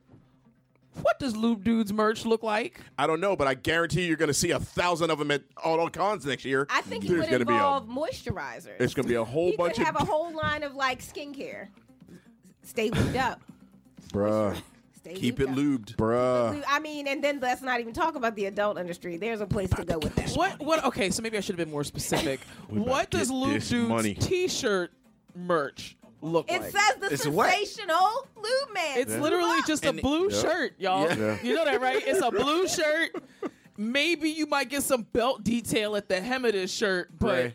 and with like like the guys who wear the Duff Man shirts. Yeah, yeah, how. There's like there's like an Man. Like the animation beer of can- yeah, yeah, You yeah. might get something like that, but I love lube. I'm man. trying to get this money. What's up? y'all, I, I'm that's with you, interesting Randy. that you Lube all Man focused merch. on I that. so that Lube dude man was. wa- you didn't just love strong. You s- you found no joy in Lube man.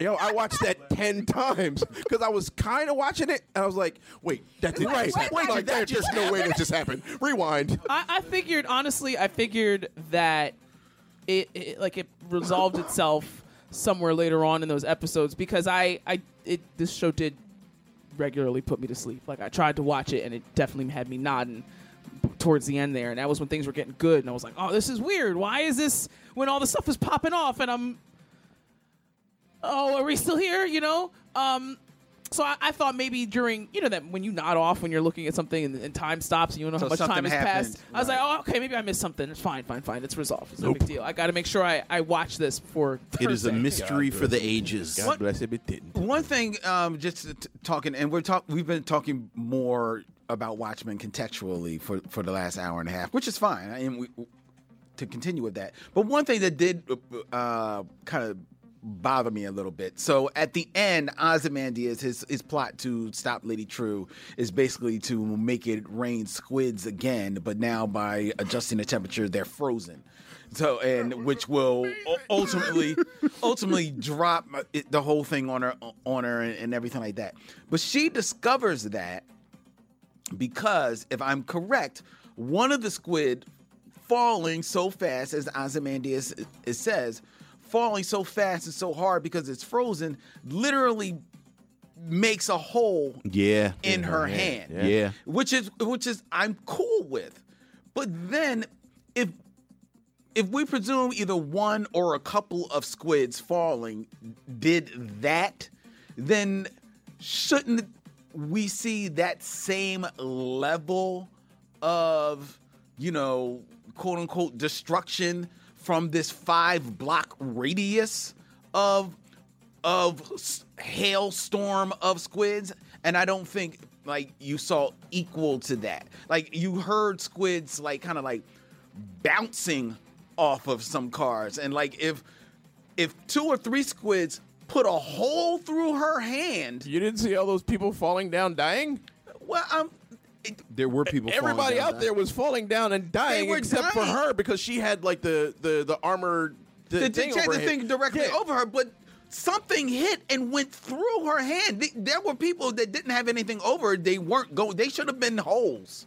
That's That's what they were doing. Like she, she was running through the cops, and they're all dying. Yeah. Well, I didn't. Every you- one of those You wanted was more gore. dying. Yeah, you- Perhaps. you wanted a little bit more. You gore, wanted more fine. gore. But trust me, they were all very, no, very I understood dead. they were dead, but mayhaps extraordinarily dead. I wanted more, more. More gore. More gore. It was dark I out. more man. dead. It was dark I, out. Dead, Sorry. dead I'm just trying to wasn't figure out More dead. how she was able to pick up a falling pe- or a fallen piece of, of cop car and It wasn't cop car. It was, car- it was part, it was Yeah, part it of was- like the like a the briefcase or something Right. like that. Yeah, that- because she that was holding noticed that something it that it was wasn't. not like Right, that she noticed switch it wasn't weren't going damaged. through Right. it. So that's why and because she was a superwoman. Yep, that's so it. she had that that situational awareness and could adapt very quickly to changing conditions. and, and at the at the end of the day, that's the what the protagonist does. Regardless of who the protagonist is, the protagonist is the one that notices that. Oh, this will protect me, and this will get me to safety while everybody else is dying. That's what the protagonist does in all of this mess. That's true. That is true. That is very true. You know, and and that was the, the, the thing about her, like uh, with all of the stuff that she was going through, you know, trauma wise and all of that. At the end of the day, she was very much just the hero, and did all of the hero stuff that you know we've all watched the hero do our entire lives, and you're like, oh, that's amazing that Sylvester Stallone did that. Well, it's just as cool that Regina King did it. Oh yeah, it's That- equally as that's cool, what but- that's that's what I liked about it. For me, it's sort of it it added into the pantheon of herodom, Sister Night, and it gave you all of her all of her stuff, Right. But it put her in that pantheon. The same way, uh, the same way Martha Washington is in that pantheon of like just the baddest characters in the world. Like, yeah, she's got all this stuff, but it's not that you know all this stuff is what's you know dragging her down. Like, she's got all this stuff, and she's still better, like better than anybody in her entire universe. Yeah. I also like the whole idea of it changing. If if only in this fictionalized world, um, I like the commentary that it, it it does give on the on the source material that the actual birth of all of this was not a white man.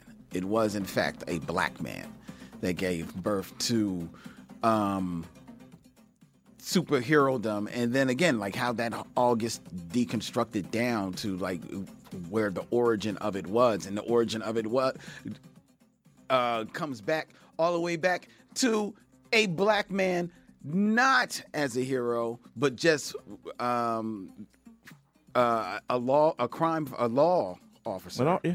In uh Yeah, and Bass Reeves. in Bass Yeah, and they Reeves. had they whitewashed that. We talked about that. You whitewashed that into the Lone Into the Ranger. Lone Ranger, yeah. yeah And again, about this just sort of being a, a, a treatise on America. Yes. How how American is that? Some black people start some American culture, and then it gets whitewashed away. right Yeah. right Like, what's more American than that? yeah. tired. I know.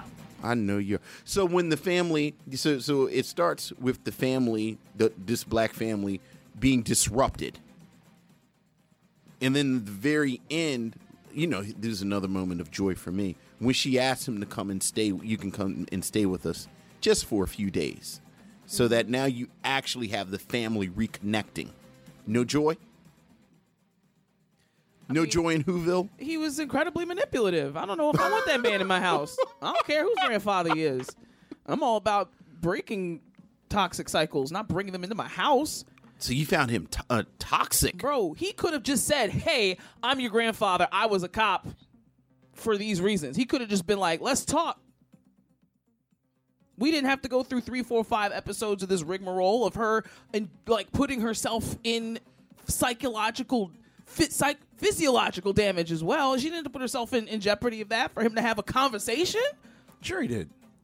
Because because he knew everything that was going to happen too. because Dr. Manhattan Because Dr. had Manhattan told told Right. him like all of this is going to happen. Right, it had to happen. This that way already happened because this is the way is, it happened. This is the, this is, it has to happen because this is how it happens. So you do everything some naked blue dude tells you to do. When he's Dr. Manhattan. Let me tell you Yes. something. You better do whatever a naked blue dude tells Listen, you to do. like Naked Blue Dude was out of commission for a good chunk of years, which means that there was a good chunk of time that was there for him to, to have a conversation with her rather than put her through.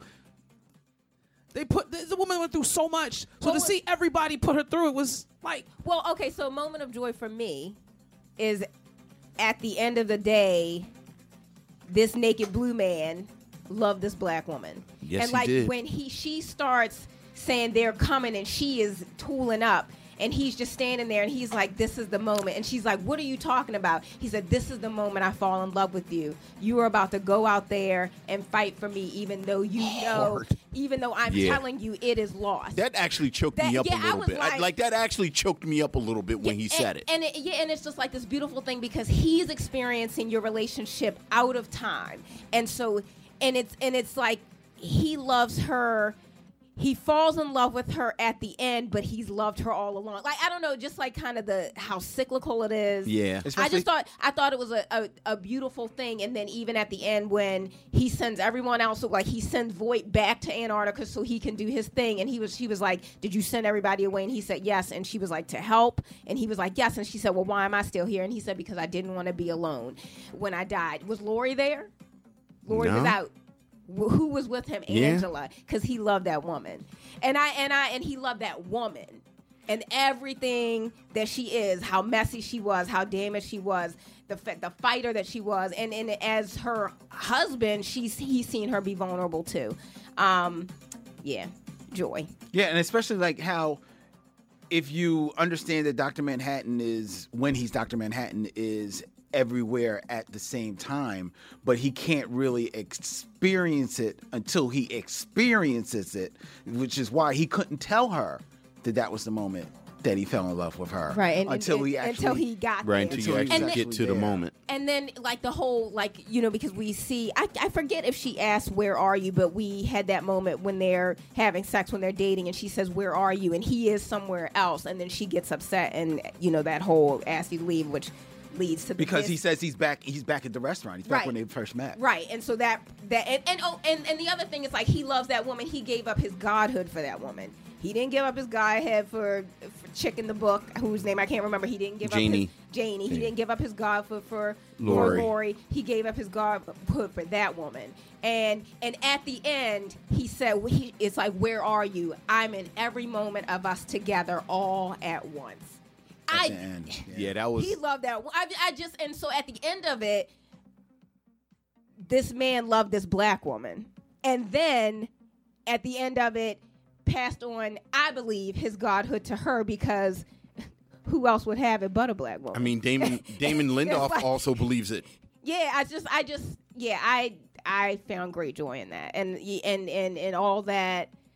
You know, I mean, because suffering is life, and and I understand. You know that I I get tired of of black trauma too, but just like Vince said, there there are places that I can't go. Like I am kind of at the end of my slave movie thing. It's like I don't need to see that. For me, seeing the Tulsa massacre didn't trigger that because we also see black people fighting back.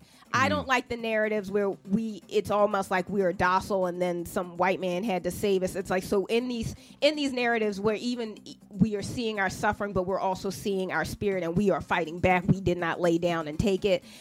I can process that process that a little better because that makes sense other than these like Hollywood narratives of like, oh, miss you know, that kind of stuff. Right. Um, so I feel like you do see the trauma, but you also see people fighting. And then at the end of it, though, we get this moment of joy. We get love, and we get this man loved a woman, and and these are the ways he showed her. And then at and and again, like the reconciliation of the family of this of this man that even her father was estranged from. Her father didn't bang with his dad, and then so it's like the the coming together. Um, I thought was just really beautiful. So I I found great joy in the ending because at the end of it, it was like he loved this black woman. Yeah. and that was what we that was the takeaway. He loved this black woman, and he showed her in just those those last like I I, I guess the last two episodes. You just see it. His love for her, not just her saying I love him, but and and again in this being who in the book it seemed like for me he wasn't able to experience love anymore because he was so far beyond it Yeah. and then Yeah.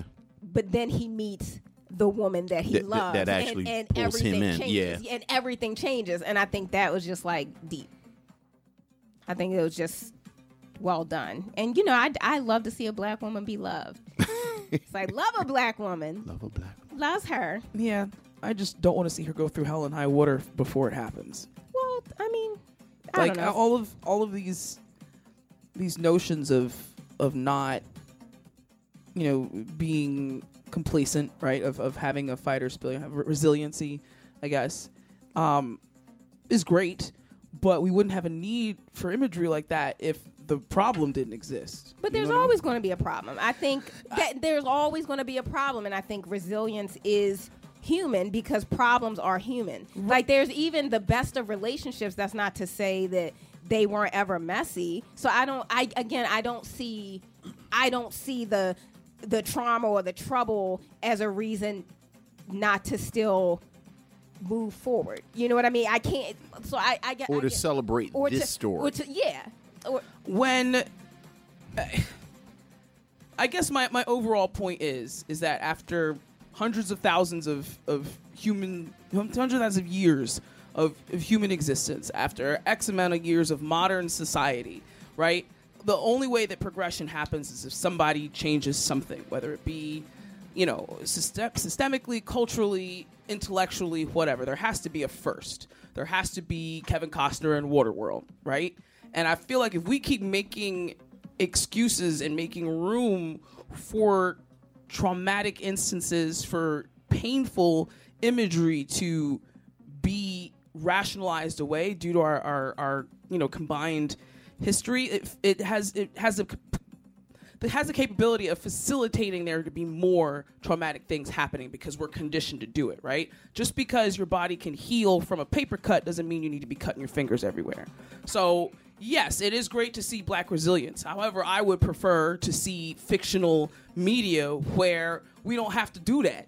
You know, I'd love to see a superhero story more specifically where it doesn't come from you know, pain and, and, and suffering and anguish and a genetic level of sorrow. I mean, what superhero is that though? yeah, I mean that's everybody. Like, like, like the vast, vast, vast majority of them come from trauma, in pain and suffering. Somebody's got to be the first. So just a superhero. Some some I'm saying that it's important to be to be open-minded in terms of another way to tell these types of stories. Is all I'm saying. Just because this method is popular, just because there's several different variations on a theme, doesn't necessarily mean that the theme is a good one, and that there isn't room for improvement, and that we can't demand more from our media because we're already demanding more. Like media nowadays is not what it was 20, 30, 50 years ago, right? Mm-hmm. So that progression has already been made. I'm saying there's a whole lot more room for improvement, and I, I'm Read Prodigy. what's that? Read the book Prodigy. It's a comic book. It's a comic. Mm-hmm. It's about a guy who just he, he happens to be the the most talented human being on on earth at everything. He just happens to be a black dude. Yeah. And that that's the, the one of the great things about this book is that there's nothing specifically like extra black about him. He just happens to be a black dude that can do everything. And he's so smart, he's having multiple conversations with himself at the same time, like fixing all the problems of the world at Sounds the same pretty time. rad. Who's- it's who amazing. publishes it? Uh, Image put it out Image. last year. Mhm, Image. It's Miller. Yeah, Mark Miller wrote it. It's Millar. amazing. Millar. And, and and and another book, and it's, it's not a black person, but you know, I I, I find joy in it. Is uh, all of the old copies of uh, Richie Rich. I, And, and it's not to say that I, I don't. Richie Rich. it- it's not to say that I'm, I don't want people to, to walk away from this thinking that Kennedy is incapable of appreciating stories where black people and black women particularly have gone through some ish and overcome, right? Because I, I do have stories. There are stories out there that tell that type of story that I, I do particularly enjoy. So that being said, if Watchmen can be a hit and Regina King can get all that various levels of butt throughout the course of this show, where is my Martha Washington? Because you're not gonna sit here and tell me that it can't happen. You're not. well, Not- somebody, some, somebody's, wait, somebody's wait. got to. Martha Washington went through way more than Sister Night. yeah. She went through way Yes. more. Yes. So let's go. Well, somebody's will see if somebody goes and, and and adapts that Frank Miller and Dave Gibbons, Which would be uh, fantastic. That that's the major major the major thing that I I appreciate from this series is the fact that it it, it introduced audiences to the concept of black women being like this in this in this world of superhero or or or, or political unrest or dystopian recovery and all that all that fun stuff. So before this came out, it culturally, you know, I, as far as popular culture anyway, I, I would have had a hard time taking Martha Washington to somebody's Netflix or HBO and be like, "Hey, here's a cool uh, story about this superhuman who does all these things and blah This blah blah, so- blah who just happens opens the door. to be Yeah. black." Whereas now, this is a lot more feasible. N- So now, now, how do, why does Martha Washington get a pass with you? it's not that it gets a pass. I just think the story is well better told. and I feel like I, I, I resonated seeing that character grow in the way that she did under those obstacles were different. Mm-hmm. Uh, and I, I think that that difference, surely just because they're two different ins- instances, two different stories and, and circumstances and whatnot, Yeah. made that a little bit easier for me to to get down with. Like we say, everybody's got a line. I I, I don't. It's one thing to see, and also in Martha Washington, there the the civil unrest that was depicted there wasn't necessarily just black all the time, right? When we get her origin story, there's it's there, right? it's but, present, But when she gets out of Cabrini Green, yeah, it's more. it's more widespread. more of the whole- and, right, and it's it's, more- and it's okay. and, and then the the, resi- the resistance that she feels, the opposition that she it faces is more individualized as opposed Yes. to like it's happening to everybody. Okay. Yes, We yes. know that it is because of how that story's told, Right. but I'm not seeing that. So it's Right, like like Watchmen was really almost a story of Tulsa, yeah. Black Tulsa, and okay, Yeah, yeah. No, I love yeah, but both thi- of them, but yeah, Yeah, it but this having the success of Watchmen the series certainly opens the door for um, something like Martha Washington to be adapted. Not saying that the door wasn't always open, but this certainly yeah. you know, I, I would I would argue that the door was wasn't about to always say, open. I suspect it's a lot of interns from Amazon Prime and Netflix that went to the comic shop and looked for '80s books Mm-hmm. with black female protagonists, and got handed Martha Washington. you think there were a lot that were handed Martha Washington? I mean, I don't know what else you're gonna hand them. Uh. like we need something like Sister Night.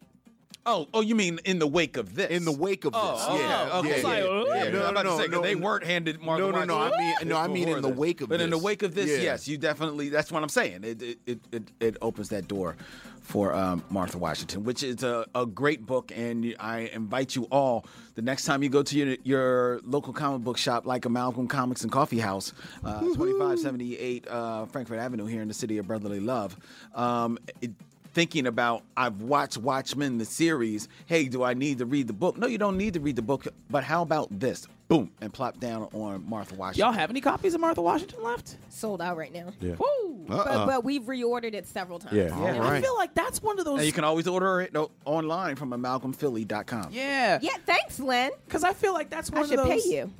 no, no, no. You can't pay me. Not on this radio Oh. I was station. about to say No, no, no. easy. Hold up. No, no, To- no. to be clear, that Vanessa, was a she joke. doesn't know what she was talking about. Somebody ran in the studio and started talk, popping off. We we took care of her. She's laying outside in the gutter now. in in the garden. I know, kicked out of the garden once again on the curb where they keep putting me. Um, now she's under the garden, fertilizing it. No, I'm kidding. Um, Lube up. I, I Ah, hashtag lube up.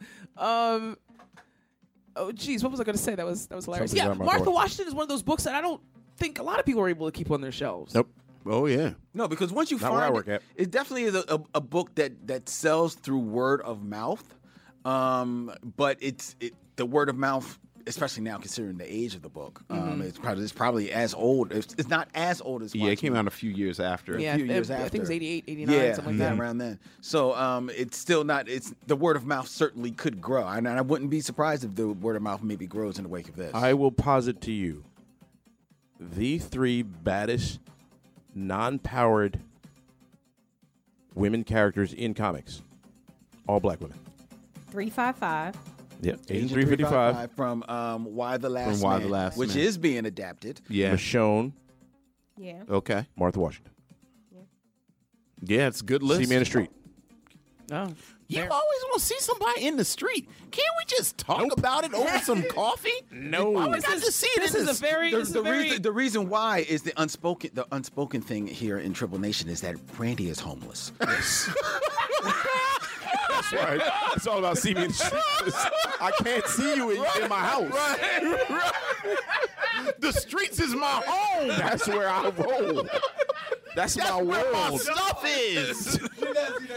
That's my world. Why do you think I'm always in the car? What you didn't understand is that I was actually just inviting you over for coffee. Right, In these In these streets. streets. in these streets. We go to Wawa. We get some coffee and just stand around outside because there's no actual place to go. We keep defaulting to the streets. Yes. Holy cats. Listen. That escalated weirdly. just only because there's 15 only 15 minutes left um, i just want to want to say to that point because I, I could ride with, all three of them um, but just hearing you know the rabble would you where does um, someone like black widow no, those superpowers um, Black Widow ain't a black woman. no he but he didn't say black He definitely women. did say black women. No, he said the three toughest were black women. But the two, he said the three toughest non-powered women in comics she she gets an Avengers paycheck. So like if you look at the last issue of Avengers, she just showed up in space with an Iron Man suit. So Fair enough. like Point. there's somebody just throwing checks at her. Like Michonne's got a sword and, and a and and a couple of couple of zombies on a chain. True. Agent 355 has a, a weird boy that does magic and a monkey. And in that in that stick. She Yeah. got a oh, stick. yeah because she ain't even really got a gun Yeah. Right, her That's weapon is a The stick. Yeah. Right? true Yeah. I forgot about that. Yeah, It's been a- exactly. She always pulls out that that extending st- that stick. And Martha Washington, you know, has a whole bunch of armor and you know weapons and stuff, but it always breaks. And She's her- just she angry. always- yeah, Nothing Yeah. ever works. Nothing works. She's always Everything falling out broke. and stuff. It, it blows up, Everything. and she's got and she's got a I'm fade say- that you can't be say, get, can't be matched. I'm about to say her barber works. Yeah, her barber But her stuff is her barber's always a G. tight. That boy is Yeah. safe. Yeah, but that's what happens when your hero is Kid 'n Play. That's nothing. That dude is safe That's all what the time. happens when you can't draw black hair. Because when she had cornrows, they look like Dookie Rose. That's all that was. think it looked that bad. That- when's the last time you looked at it? That dude is that, listen. It's been a couple of years. Yeah. It, she, there's two things she's doing all the time: Yeah. saving the world and protecting her barber. I love the fact that Dave Gibbons just gets to the point where he's like, you know what? She just gonna be bald. yeah. Now she bald. Yeah. Well, you know, eh, good book though. Oh, Very it's it's, it's Amazing. an amazing And it, book. and it surprisingly it holds up. Oh yeah. oh yeah. Oh yeah. It, and it actually, it's actually a book. If you read now, especially in the cli- political Oh climate of God. today, whoo, it's scary. It's one of my yearly reads. Yeah. It's one of my yearly it- reads. Which is why I think Frank Miller like was in a car accident or something. Like I think he just lost his mind Oh, you mean w- before based that. Like what- at, like it. Like he, he like when he was writing that he like yeah all right Well- I'm, and then well- like somebody hit him over the head or No. he fell down some steps No. or something I- I think I, I we talked about it an hour ago. I think 9/11 broke some people, and Well, Frank yeah. and Oh, yeah. Frank Yeah, Miller it's is one of 'em, yeah. Like like 9/11 actually just cracked his head open. yeah and Yeah, he okay. just you know you know what I say it was like for that for for those two days. White people felt the existential terror that black people live with all the time. Like you can die at any moment, and for a lot of them, it broke them. And Yeah, I think it, Holy Terror I, was I think it broke Frank Miller. that was a hot mess And look, every Oh, boy. everything since 9-11 that he's written, it's like yo, not true not true we'll talk about that later all right. Um, like somebody co- go hug that dude or give him some therapy or something.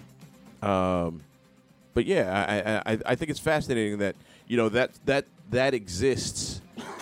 You know, within within the the the, the realm, deep within the realm of comics, and it's barely noticed that like those three characters, like if you if you sat everybody down on paper, and just had like the people that have like just kind of did the most, it's the three of them. Mm-hmm. Yeah, that's a good list.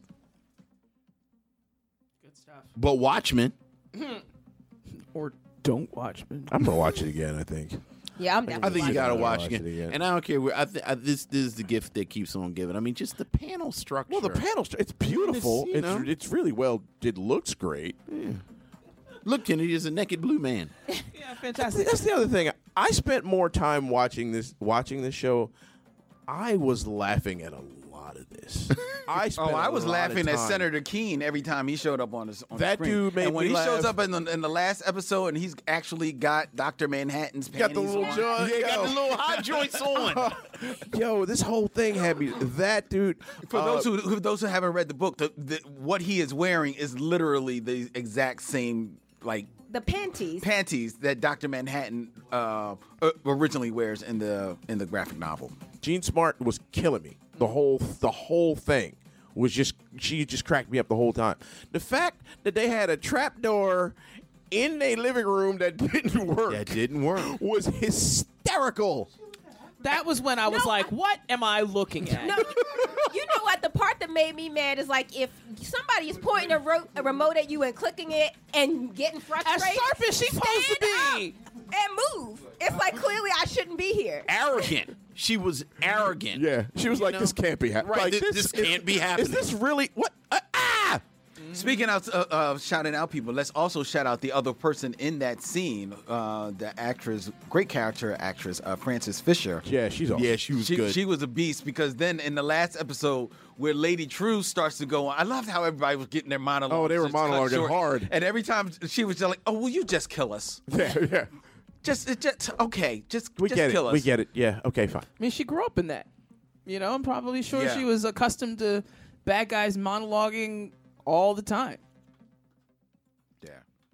I really uh, wanted to like this, guys. I wanted, I wanted to like it. And I that's know, fair. I know people think of me as some type of feminist killjoy, hater drinker, or whatever, but I, I went into this wanting to like it because I, I wanted to like the film. Mm-hmm. You know what I mean? Like I tried several times to like it, and I was like, "This will be better, I'm sure," because it's not that. And I was just like, yawn. And That's fair. That's fair. But so so we've heard Kennedy's uh, read on it, but and uh and Isaiah o- overall you Yeah, no. Uh, overall, it's interesting. Uh, Watchmen just hasn't necessarily been my like favorite sort of comic or adaptation, but this one actually it, it keeps me reeled in. Well, I've been reeled in since episode three. Uh, episode one and two, I was like, this is okay. Just one of those. Let me just stick with it. Uh, now, since things are like getting a little, little better and things are getting more fleshed out, I'm enjoying it. But um, it's cool. I probably won't revisit it. but I, I, as Kennedy mentioned earlier, the production quality of it is top tier. Like That's I, that HBO money. yeah, like I can't. That's that. all y'all That's- subscription monies going to going to Yeah, they got my money. All right, going I'm to happy. They going to make it good, look going good use. fair enough. Fair enough. Um Randy, Yeah. overall. I loved it. Uh, this is it was beyond all the trauma stuff. It was just really good superhero stuff. Just really fantastic superhero stuff. And uh, I well, I, I'll just say that I, I I enjoyed it. I loved it. Um, I thought it was like spot on storytelling. I enjoyed the storytelling of it. I enjoyed the acting. Um, always been in the in, in on the camp for almost all of these actors, um, all of them. Um, Regina King is someone who's lately been getting her laurels and is glad glad to see her continue. Uh, Jean Smart is someone who um, I've always championed, so it's nice to see everybody, you know, rally behind her and, and everybody else in in this. And it was so much fun seeing Lou Gossett. Lou Gossett Jr. Yeah, man. Yo, I was like, yo, he's still here. I right? love that. I love I I loved it. I, I don't know if he's been working on in things that I just haven't been seeing, like maybe in, in Tylerville or something like that. But it was so nice to see him. Last be- thing I saw him in was Boardwalk Empire. Was he in Boardwalk? Was he in Empire? Boardwalk Empire? Yeah. He was the house that Chalky ran back to after he got arrested and everything. Oh, okay. good pull. Um, yeah, but it, it, was, it was so good to to see him. Um, and then I'll d- give it to our moderators, uh, Ariel and Vince, for the final words. Can we, can we also give it give it up to Sonny Crockett? Don Johnson. Yeah, Don Johnson. I was so excited to see Don Johnson in Yeah. anything. I'm like, oh, Crockett. Oh man, that made me very happy. A Miami Vice fan. Love that show. Um, huh. All right. So yeah, I overall, I I really um enjoyed this from start to finish. Um, I am very much into to world building. So when i even when i watch movies i kind of take them as they are and i'm not necessarily thinking of the production value behind it. I'm just like can you immerse me in the world where i forget i'm watching a movie?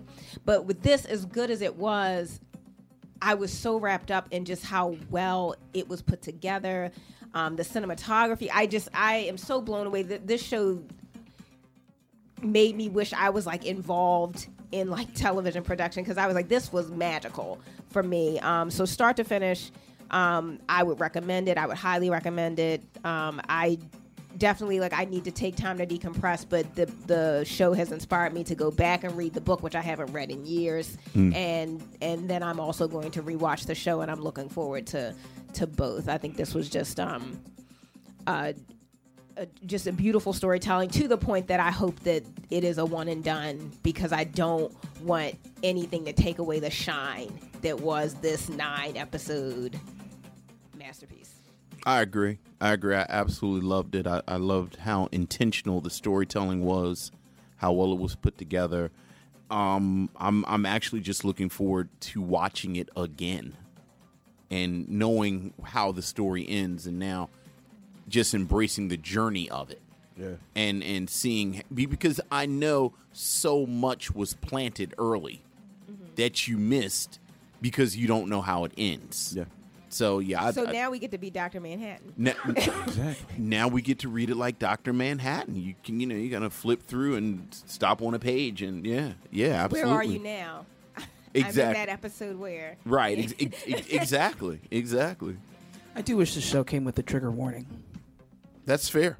I've actually, you're not the first person I've heard say that. I, I really, as someone who loves gore and, and bang bang shoot 'em ups and, and probably overly desensitized to that kind of stuff. Oh, But I thought I saw on one episode. It was for the photosensitive stuff. Yeah, for the- yeah. right for the epilepsy folks. Yeah. But that's not. Okay, but tri- uh, d- certainly there are other triggers. Yeah, I hear you. I hear you. Um, uh, I, I think that if you are that strange person that listened to these two episodes of The Men in the Trunk and like, hey, I think I w- now will watch The Watchmen. Um, I think that hearing this discussion, regardless of you know whose viewpoint you find yourself, um, you know, uh, feeling more, whether it be Kennedy or Isaiah or anyone else's in the room. I think the magic of this show and any type of good, uh, good entertainment is the conversation that it can elicit, and I think that the conversation that this show has elicited it has been a very, very intelligent, meaningful, ins- insightful, and provocative conversation. And at the end of the day, that's what you, you sometimes that's what you get from entertainment. That's what entertainment is, is going to give you. And I think that in that, this show um, succeeded. Um, Vince, Ariel, thank you so much for leading us in Yeah, these yeah. conversations. Well, yeah, thanks Thank you for letting us I was it. about to say. And it's always an honor, Vin. Oh, it's always a pleasure and an honor to be here. Yes. Uh, if people are liking the dulcet tones of one Miss, Mr. Vincent Williams, where else can they uh, catch you, brother? On, on the Micheaux mission. With At Micheaux Mi- with with, With with. I believe Lynn Webb. Oh, right. you just gonna bring him into the house with the kids here when we have dinner, flaunting What'd you say? around in his lingerie that you didn't pay for. I don't get no lace, Lynn. It's What's that called? good, The Micheaux Mistress? What? yeah. Oh, mission. Yeah. mission. My bad. I heard that wrong. Terrible. I don't know why it took me so long. I don't know why I didn't come up with Micheaux Mistress. Micheaux Mistress. I'm a wordsmith. That's what I do. Oh my God. Well, coming to this house. Happy holidays. it wouldn't be a show if I didn't sing about something. This has been heavy for me. I needed to. This how I process my trauma. Um, happy holidays to Tribble Nation. Yep. Uh, we're going to be gone for the next two weeks, Yep. spending time with our loved ones. Um, we will see. And Ariel. Dang. Oh God. Yo. Oh, hold on. Wait. was that? Hold on. I got to My goodness. Is your rib good? He got you right here under that rib. I wasn't wanna even, make here's sure. the thing, though. I wasn't wasn't even like there. That's why I was like, what? Are you, Yo, that rib, you might want to get that checked out. That rib may be cracked and might puncture that lung. You might want to you get. hurt. Oh God. Uh, I, I don't know what happened in that board meeting, Mr. Wayne, but I need you to be a little bit more uh, respectful to your board members. Right, and here's the thing, and I ain't even coming Batman like that. I ain't coming Batman, but you gonna do that to me? For me? listen, I, I I would advise you to, to, to come hang out to heal with that, but I don't have Go a home. hang out with Randy in the streets. So you could we just drive around for a while. We gotta get out of here, ladies and gentlemen. Happy holidays and happy birthday! Right outside. Ice Grill Tribble. Right outside, my little man. Happy birthday, Alex. Yeah. He's not even paying attention to us. Yeah, right. He'll hear it. He's on a delay out there. Yeah. Um, we got to get out of here. And happy birthday to my man Dolio the Sleuth. It's his birthday today. Happy birthday, big bro. Yeah. There you go. Yeah. All right, this show will be available where you found it. We got to get out of here. Happy, safe. We'll see you in 2020. For all the tribbles here and the tribbles there, this is the Bat Tribble and parting. We say, Lube up. Lube up.